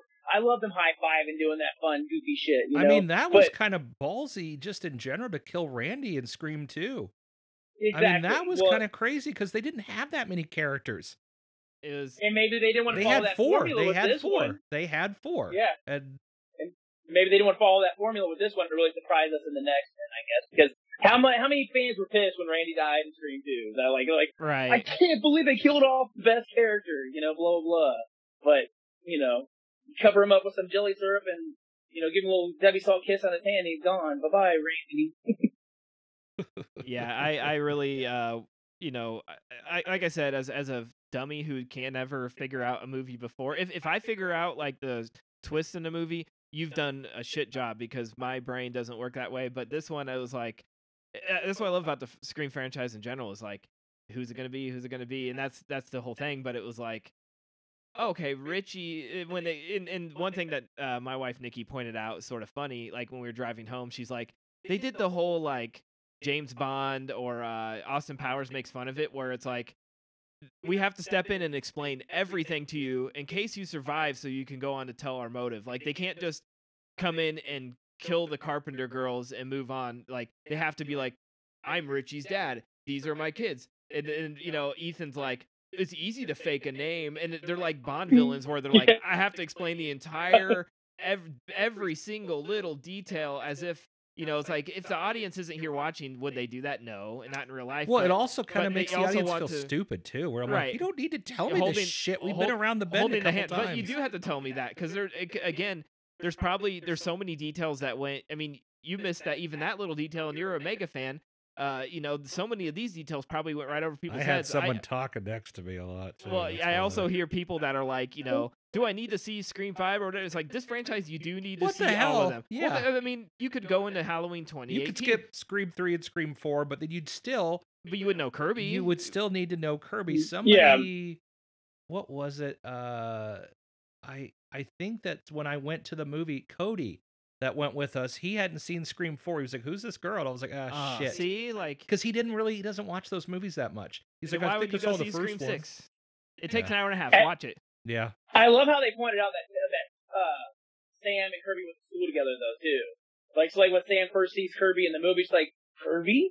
Yeah, Like, like, oh, she, yeah, was, well, she was in like Kirby a class a- above me. Yeah, a senior when yeah, I was she was, something. well, yeah. she was a senior when she was a freshman or whatever. So Yeah. kind of oh there we go. Now we can see that that all ties back to Woodsboro High and shit. So yeah, but let's talk about how Kirby isn't a true horror fan. God damn it. We go back to Scream Four because she only had like 15 movies in her whole collection. Whatever. what kind of horror fan is that? Uh, It- we made a joke about that after the movie, like, oh, her and her 15 movies, you know? it is a little. I mean, eh, I'm sort of bittersweet on it because I th- I felt like in Scream uh, four, it was like okay, she's the cute girl next door that knows her horror and she's confident. And this, it felt a little like with um, who is it? Her and Mindy? Mindy, Mindy. go- going back and forth. I'm like, uh, it's a little not necessarily cringe, but it was a little forced. It was a little forced. Yeah, it was. where I, it was like, I we- love the fact that they gave Wes his tribute in the first line, like Best Nightmare on Elm Street, the first one. Which I feel bad being a Wes Craven fan saying this, but like, I just my personal favorite's always going to be Ford, yeah.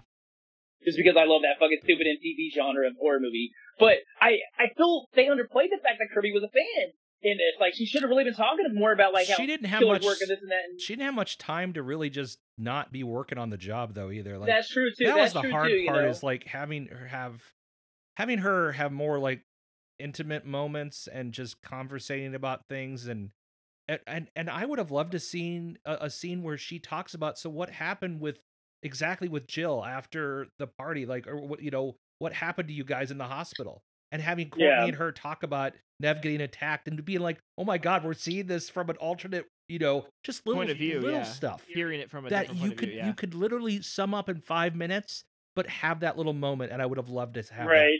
So, Yeah, 'cause they um, yeah, Yeah, it's weird. exactly. Never go to a hospital in Woodsboro. By the No, way. No. no. And it, it- my the one thing I did ca- like my brain went to was when he called. He was like, you know, the FBI fired her because she's you know mentally unstable, or whatever. I'm like, but she still has access to an FBI van with uh, call tracing. No. Yeah. So my brain was like, Yeah. but- but I don't think it's fall for curved. that. It's too Yeah. easy. So my, my brain did figure out one fucking clue.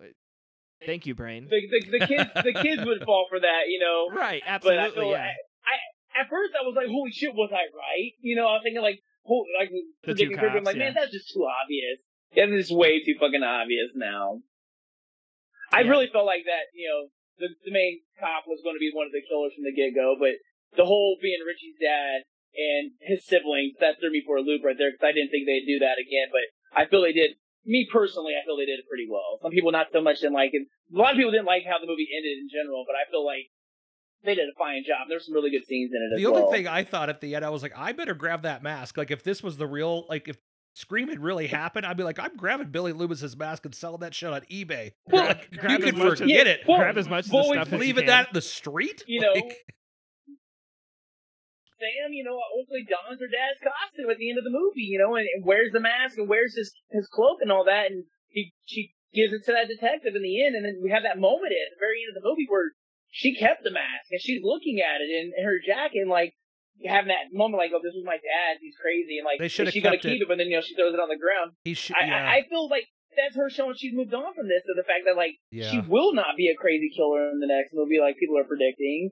That okay, she's embraced her crazy side or whatever, but she isn't. She's nothing like her dad on that level. I mean, she's going to use her crazy probably for the greater good. do you have her keep it just to be questioning it in the seventh movie, Or like a you know of the end of or like, nobody else gets the it? end so of she's you know just Tommy keep it? Jarvis having the Jason. Well, that's mask. what I was going to Yeah. say. Yeah, that's who Tar- that's who Tommy Jarvis right there. I was going to say that. It's like, oh well, he kept Jason's mask and this and that, and then he starts wearing, and then we have that whole. I I love part five. I love part five a lot, you know. But like Gilroy. they're trying, yeah, trying to make it look like oh, is Tommy gonna be the new Jason now and shit. Though at the same time, and I, I love Roy. No, Roy's But great. what's Jason great- Bourne, But what's yeah. great about the Scream franchise is that you know Jason is Jason. Ghostface is anybody. That's what's great about it. We don't know, so it, Yeah. you know, and and almost like it would be bad to even hint towards that because I don't want you know, Exactly. yeah. Here's But the it- problem, though. What do we do from here? What I mean, what Well, how, what did you? I mean, every every movie they leave it. What do we do from here? And that's so the I- thing. We're we're we're the We're whole have family's dead route. of Richie, and and you cannot. I swear to God, you cannot pull from the girl's family that bought Stu's house. We're not gonna doing this shit. It's going to be something about Sarah's past or Sam's past or whatever. I really feel like her mom has not been played in this movie at all. Like What about her oh, father, though? Her daughter gets Her father her left. daughter gets well. The the Sarah's dad left, yeah. yeah, But it's like you know the mom got you know who was in love with Billy Loomis and this and that.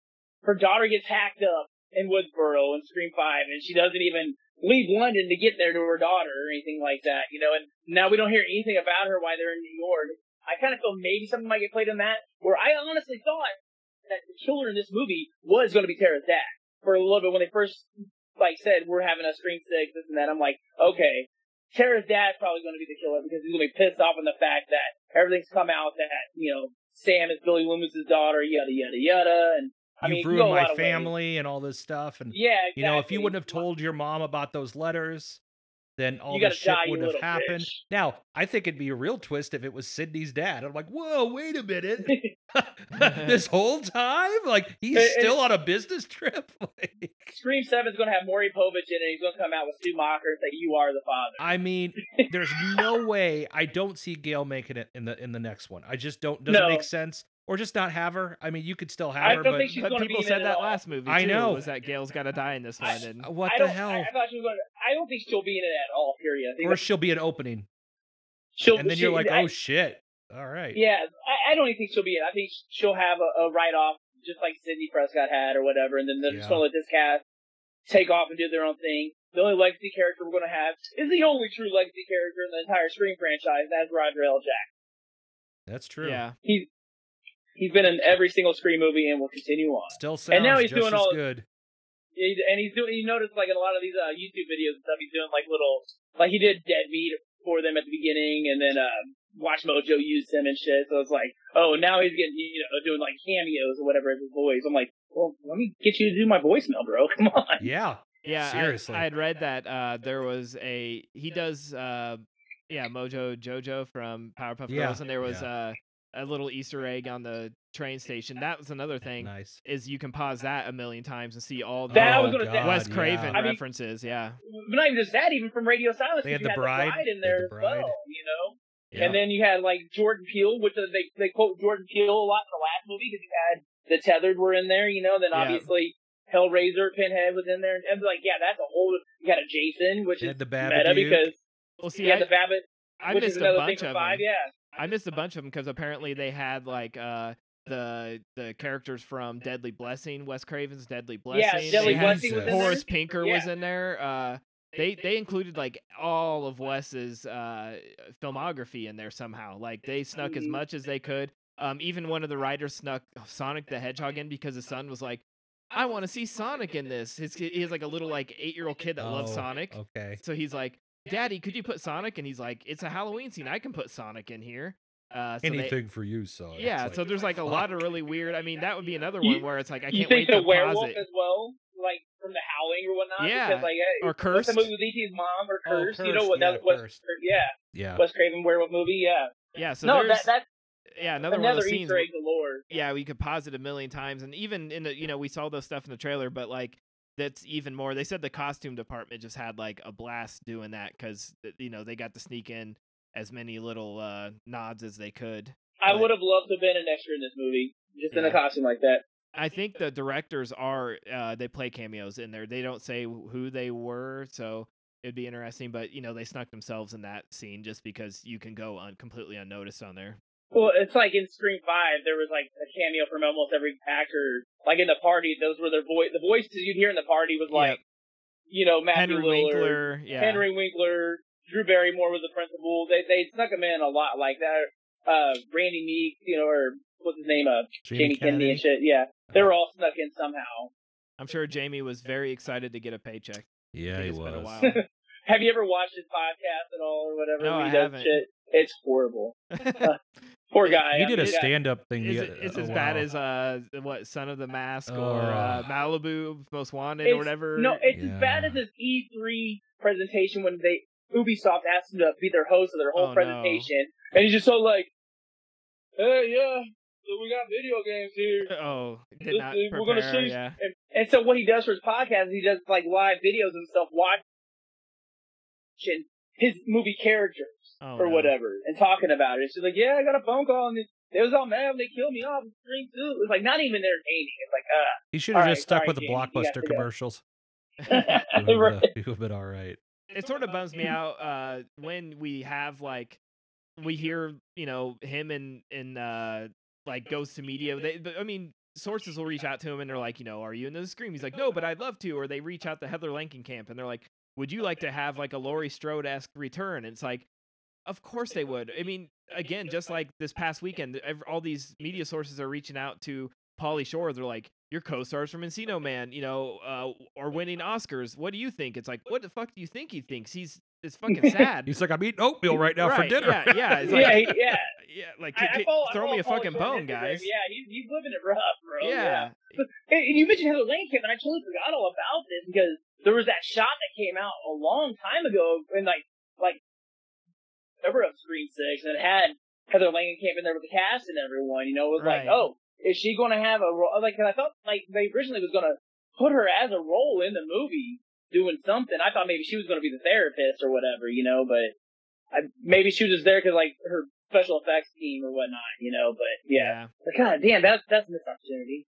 Well, I don't know. I think it's smart to like the whole Tim Robinson thing. They knew how to like let's just do a voice cameo because it will take people out of the movie if they see him. He's goofy. Like I think if we see Heather, it will take you out of the movie. We she's recognizable. Like she's not uh you know a minor character. It's sort of like I, I, I did, wasn't a big fan of Danielle Harris in the the zombie reboots because it's like I saw her as a little kid. Now I'm seeing her naked. This is weird. That you know? was Yeah. uh, uncomfortable beyond belief. Yeah, it's like almost like Rob Zombie took uh, pleasure in like making us squirm because he was like, I'm gonna take this I this guess. little Ugh. innocent girl from the Halloween franchise and I'm gonna you know make her I, I'm gonna make all these and- young, all these like young horror fans' dreams come true by making her naked and getting stabbed. Ugh. Like, Yeah. Well, it's very kind of hurting, There's yeah, moments yeah. in that because Danielle Harris ages very gracefully. Oh yeah, that. I'm just like, No, no, she yeah. looks just like her younger self, and this is so weird. it makes it even and worse. I don't yeah, like this. Like, and uh, her screaming. yeah, Ugh. yeah. God I damn. feel that's gonna be Jenna Ortega in the future too, though. Like she's Oh, gonna look like a little kid forever. She'll you still, know? yeah, Like, yeah. She'll be 40 She's like, she's a know, cutie and this and that, but yeah, I, I play I a just, I teenager can't, still. Like, I, I can't look at Jenna Ortega and find any like sexual attraction at all to her because she just looks like a even cute in little X. kid. I was a little uncomfortable. Like, you're too young I, I to was be in too this film, like and she, she wants to do wasn't. this. But I'm like, yeah. I, I did not. I did not find any. hey, at least we know we're attraction at all decent people. If anything, that makes us pretty good. Where I'm like, that is Did not anybody right. watch Jenna Ortega on SNL last weekend? Oh yeah, yeah. Yeah, it was okay. The, the beginning half was really good. The, it kind of felt like it ended kind of slow. The Waffle House scene was great, but uh, I'm The- sort of like the one twin- of the last defenders of that show. I watch it every week, so uh, yeah, we so do what we may not get to watch it on Saturday, but we'll watch it still. I, I'll still say this right now. Pedro Pascal was like probably one of the best. oh, he's fucking Episodes. awesome. Yeah. That Uh, that, that episode was just a banger all the way through. Well, sort of like I'm guessing Tim Burton has his new muse now that we're hearing she's gonna be in Beetlejuice, Beetlejuice 2. 2. I'm like, sorry, Depp, like you're out.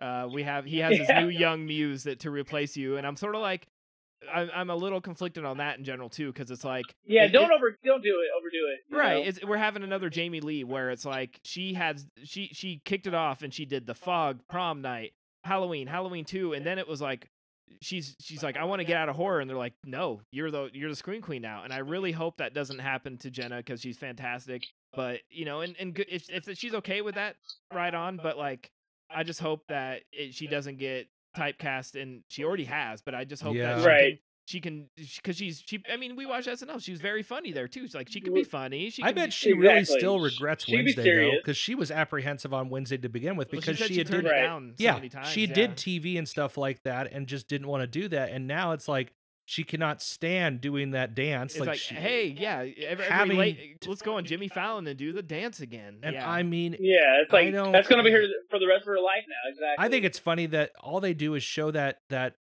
that dance thing, but they're playing music that's not actually in because the can't, show. yeah, can't get the so they play yeah. that other song that I'm like, wait, is this the actual? Because I've heard it so many times now. I'm like, wait, that that wasn't the song, right? Because all I do yeah. is hear that song, you know.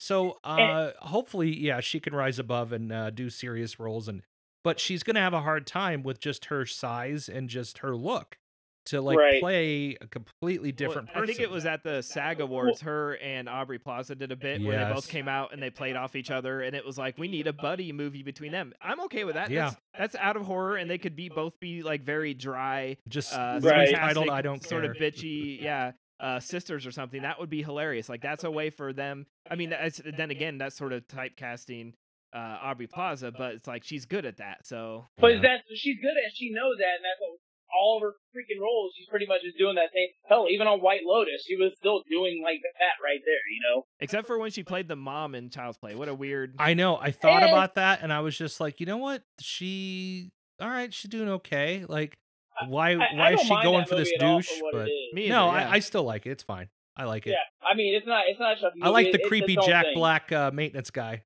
Sorry, it looks just Yeah. like Jack Black, and I'm like, dude, I can't.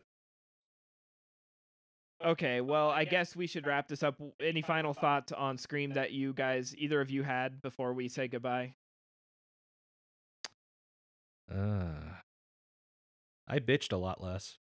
I didn't feel as angry about this film. Well, I, we, we tried really just hard. I was over at Blake's house the other night, and we started just barely talking about it. I'm like, no, we got to stop because we got to record. I mean, this I also had problems because I was like, shit, what am I going to talk about? Because I'm like, eh, it was all right. Like, I'm Yeah, like, uh, Blake- is my medication just Yeah, working really Bla- well? Blake doesn't know how to talk about movies unless he's complaining about them. So. we can we can find a million ways still to dissect even a really good movie and, and find either something wrong with it or some plot holes. Oh, that. well, but yeah. all I'm just gonna say about this is like, kudos to Radio Silence for taking a franchise that's beloved by one of the greatest, my personal favorite horror film director of all time, and Kevin Williamson's writing. Because let's face it, it's Kevin Williamson's movie. You know, I mean, Wes Craven took it and, and directed it, and, and it's his name's on the front uh, every time. But if it wasn't for that little dream Kevin Williamson had, or that night where he was stayed at somebody's house, house it, you know, and then got the idea to write this script here, we wouldn't have this amazing franchise. And let's give it up for to Radio Silence for being able to take it on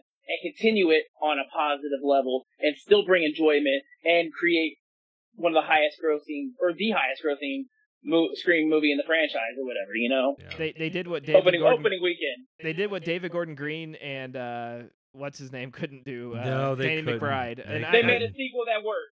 yeah, and I you know what I still love that that trilogy, but it is not on the same level. The Like, first one is solid. There's a lot of potential in that first Halloween movie, but but we have two solid Oh. screams that feel like Wes Yeah. Craven esque, and They do. They, that feel right in in place. order.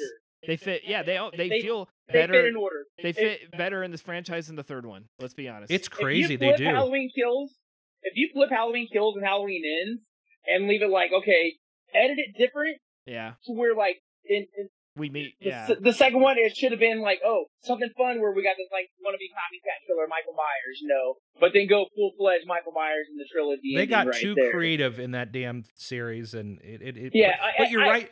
You're right talking about Scream Three. Like if you just remove Scream Three, had Sidney finally come back to Woodsboro several years down the road in Scream Four, have that as the three movies, and then these two are the start of a, a you know the, you A know new th- the- yeah, yeah. new. There you go. That- That's beautiful. Scream Three. See you later. We don't need you. It's not like you did anything. Yeah. what did it bring? then- I have a stepbrother But or something. we don't have Roman Bridger's brother and director. So, yeah. You know, It was we, on. we need the brother. Bridger. It was on like MTV or something the other night. Like I have YouTube TV and I was flipping through at two in the morning. They were showing them all in order, and I caught the end of Scream two and the beginning of Scream three. And I watched. I went back and watched them all before Scream five again. But I'm just like every time I watch Scream three, I'm like, man. A- And once again, we talked about it. It's like a product of its time. Uh, Jay and Silent Bob and all the weird cameos. And I was, I'm like, this is a time capsule. It like, is. and, and not a good one necessarily, but it's still like you know we can go back and be like, I remember that time where it was cool to put this kind of shit in the movies. Yeah. Yeah. Well, you guys need to come down to Kansas City this year for my Stabathon or Screamathon that I have every year on Wes Craven's death death day. I, you know, every August I celebrate Wes Craven's catalog since he was, you know, born August second, 1939, and you know passes away August 30th, 2015. So he was born in the same month that he died in. So it's like at the beginning and at the end. So I celebrate his whole catalog all month long. But every year on his death anniversary, I watch the entire Scream series start to finish. And that's including these new ones now because I just think, well, Scream, you know, 5 has a beautiful Wes Craven tribute, you know, and feel to it. And I'm, we'll go ahead and throw this one in there too because it's just, it goes perfectly with uh, every single Scream movie. Yeah. I was I was happy not to really hear too much about stab in this film. Yeah. If they even mentioned it or not, but I I, I hate hearing the word stab. Get rid of it. It's I- over with. Let's focus I on want a stab box set, God damn it. I want, I, I You want could my make own it. stab box set. Well, I have a feeling, well, I think Cavity Colors is going to come out with some stab t-shirts or whatever. They It's teased about something today. time, yeah. Well, it's, it You sort of weird how Ghostface is is technically a different license than Scream. So you see all these products that say Ghostface, none of them say Scream because they don't have to pay the dimension for. But- the, yeah, it's a pretty good loophole. Well, yeah, there's that, and then there's the whole thing with like Fun World, the the Right. creators of the Ghostface mask. You know, the only thing they asked for was that their name gets mentioned in every credit. You know, and, and Jill, my wife, she worked for AMC, and they were doing the copy for this movie. And she's like, God, think about Fun World, I'm going to flip and scream out. You know, did you like, did you get any of the uh, uh, memorabilia from the theaters and stuff like that's that? That's the one from- thing I want to say about this movie is Look they at- did he's a got really it good all. job. Oh, I want one of those cups. They they did a good job. I got a few of these posters too. Oh Yeah, man, they did a you good got the good with- stuff. Gary's always got the good stuff. I, I try to, you know, I mean, if you look at my table right here, I got my game controllers, and then of course I got a Michael Myers, and then a ghost face right next to him because they are like simultaneously one and the same. You know what I mean? Yeah. It, it is what it is. But yeah, I, I Jill didn't even know they were doing this, and she works for the freaking company. Well, I think she's, most you know, she's in companies- creative and this and that. But Well, yeah, it's cool that they have those though. Like I, I didn't even know those cups till I got showed the other day I- that I- AMC had anything going on. Yeah, that's what I'm saying. She she worked for MTV, didn't even know they were doing that. You know, it was like the day of the movie. She's like, um, so apparently there's these ones that are going to be available. Like, holy shit! Because I was geeking out, so I'm like, well, uh, I feel like I'm cheating on you, but I ordered the Cinemark popcorn bucket offline. You know, yeah, did you but- get the I had sipper it- cups? no, I didn't. I didn't like the way they looked. I thought they Oh. kind of looked cheesy. That bug, that bucket looks dope though. So Yeah. I'm like, I had to get it. You know? We got the buckets, how- but I did. Did you order the the cups, Blake? So I ordered the cups, and I have a second popcorn bucket coming because a friend of mine within like like 20 minutes, she's like, "I'll go check the theater now for you guys in Des Moines," and she went and got four buckets for us. Nice. That's awesome.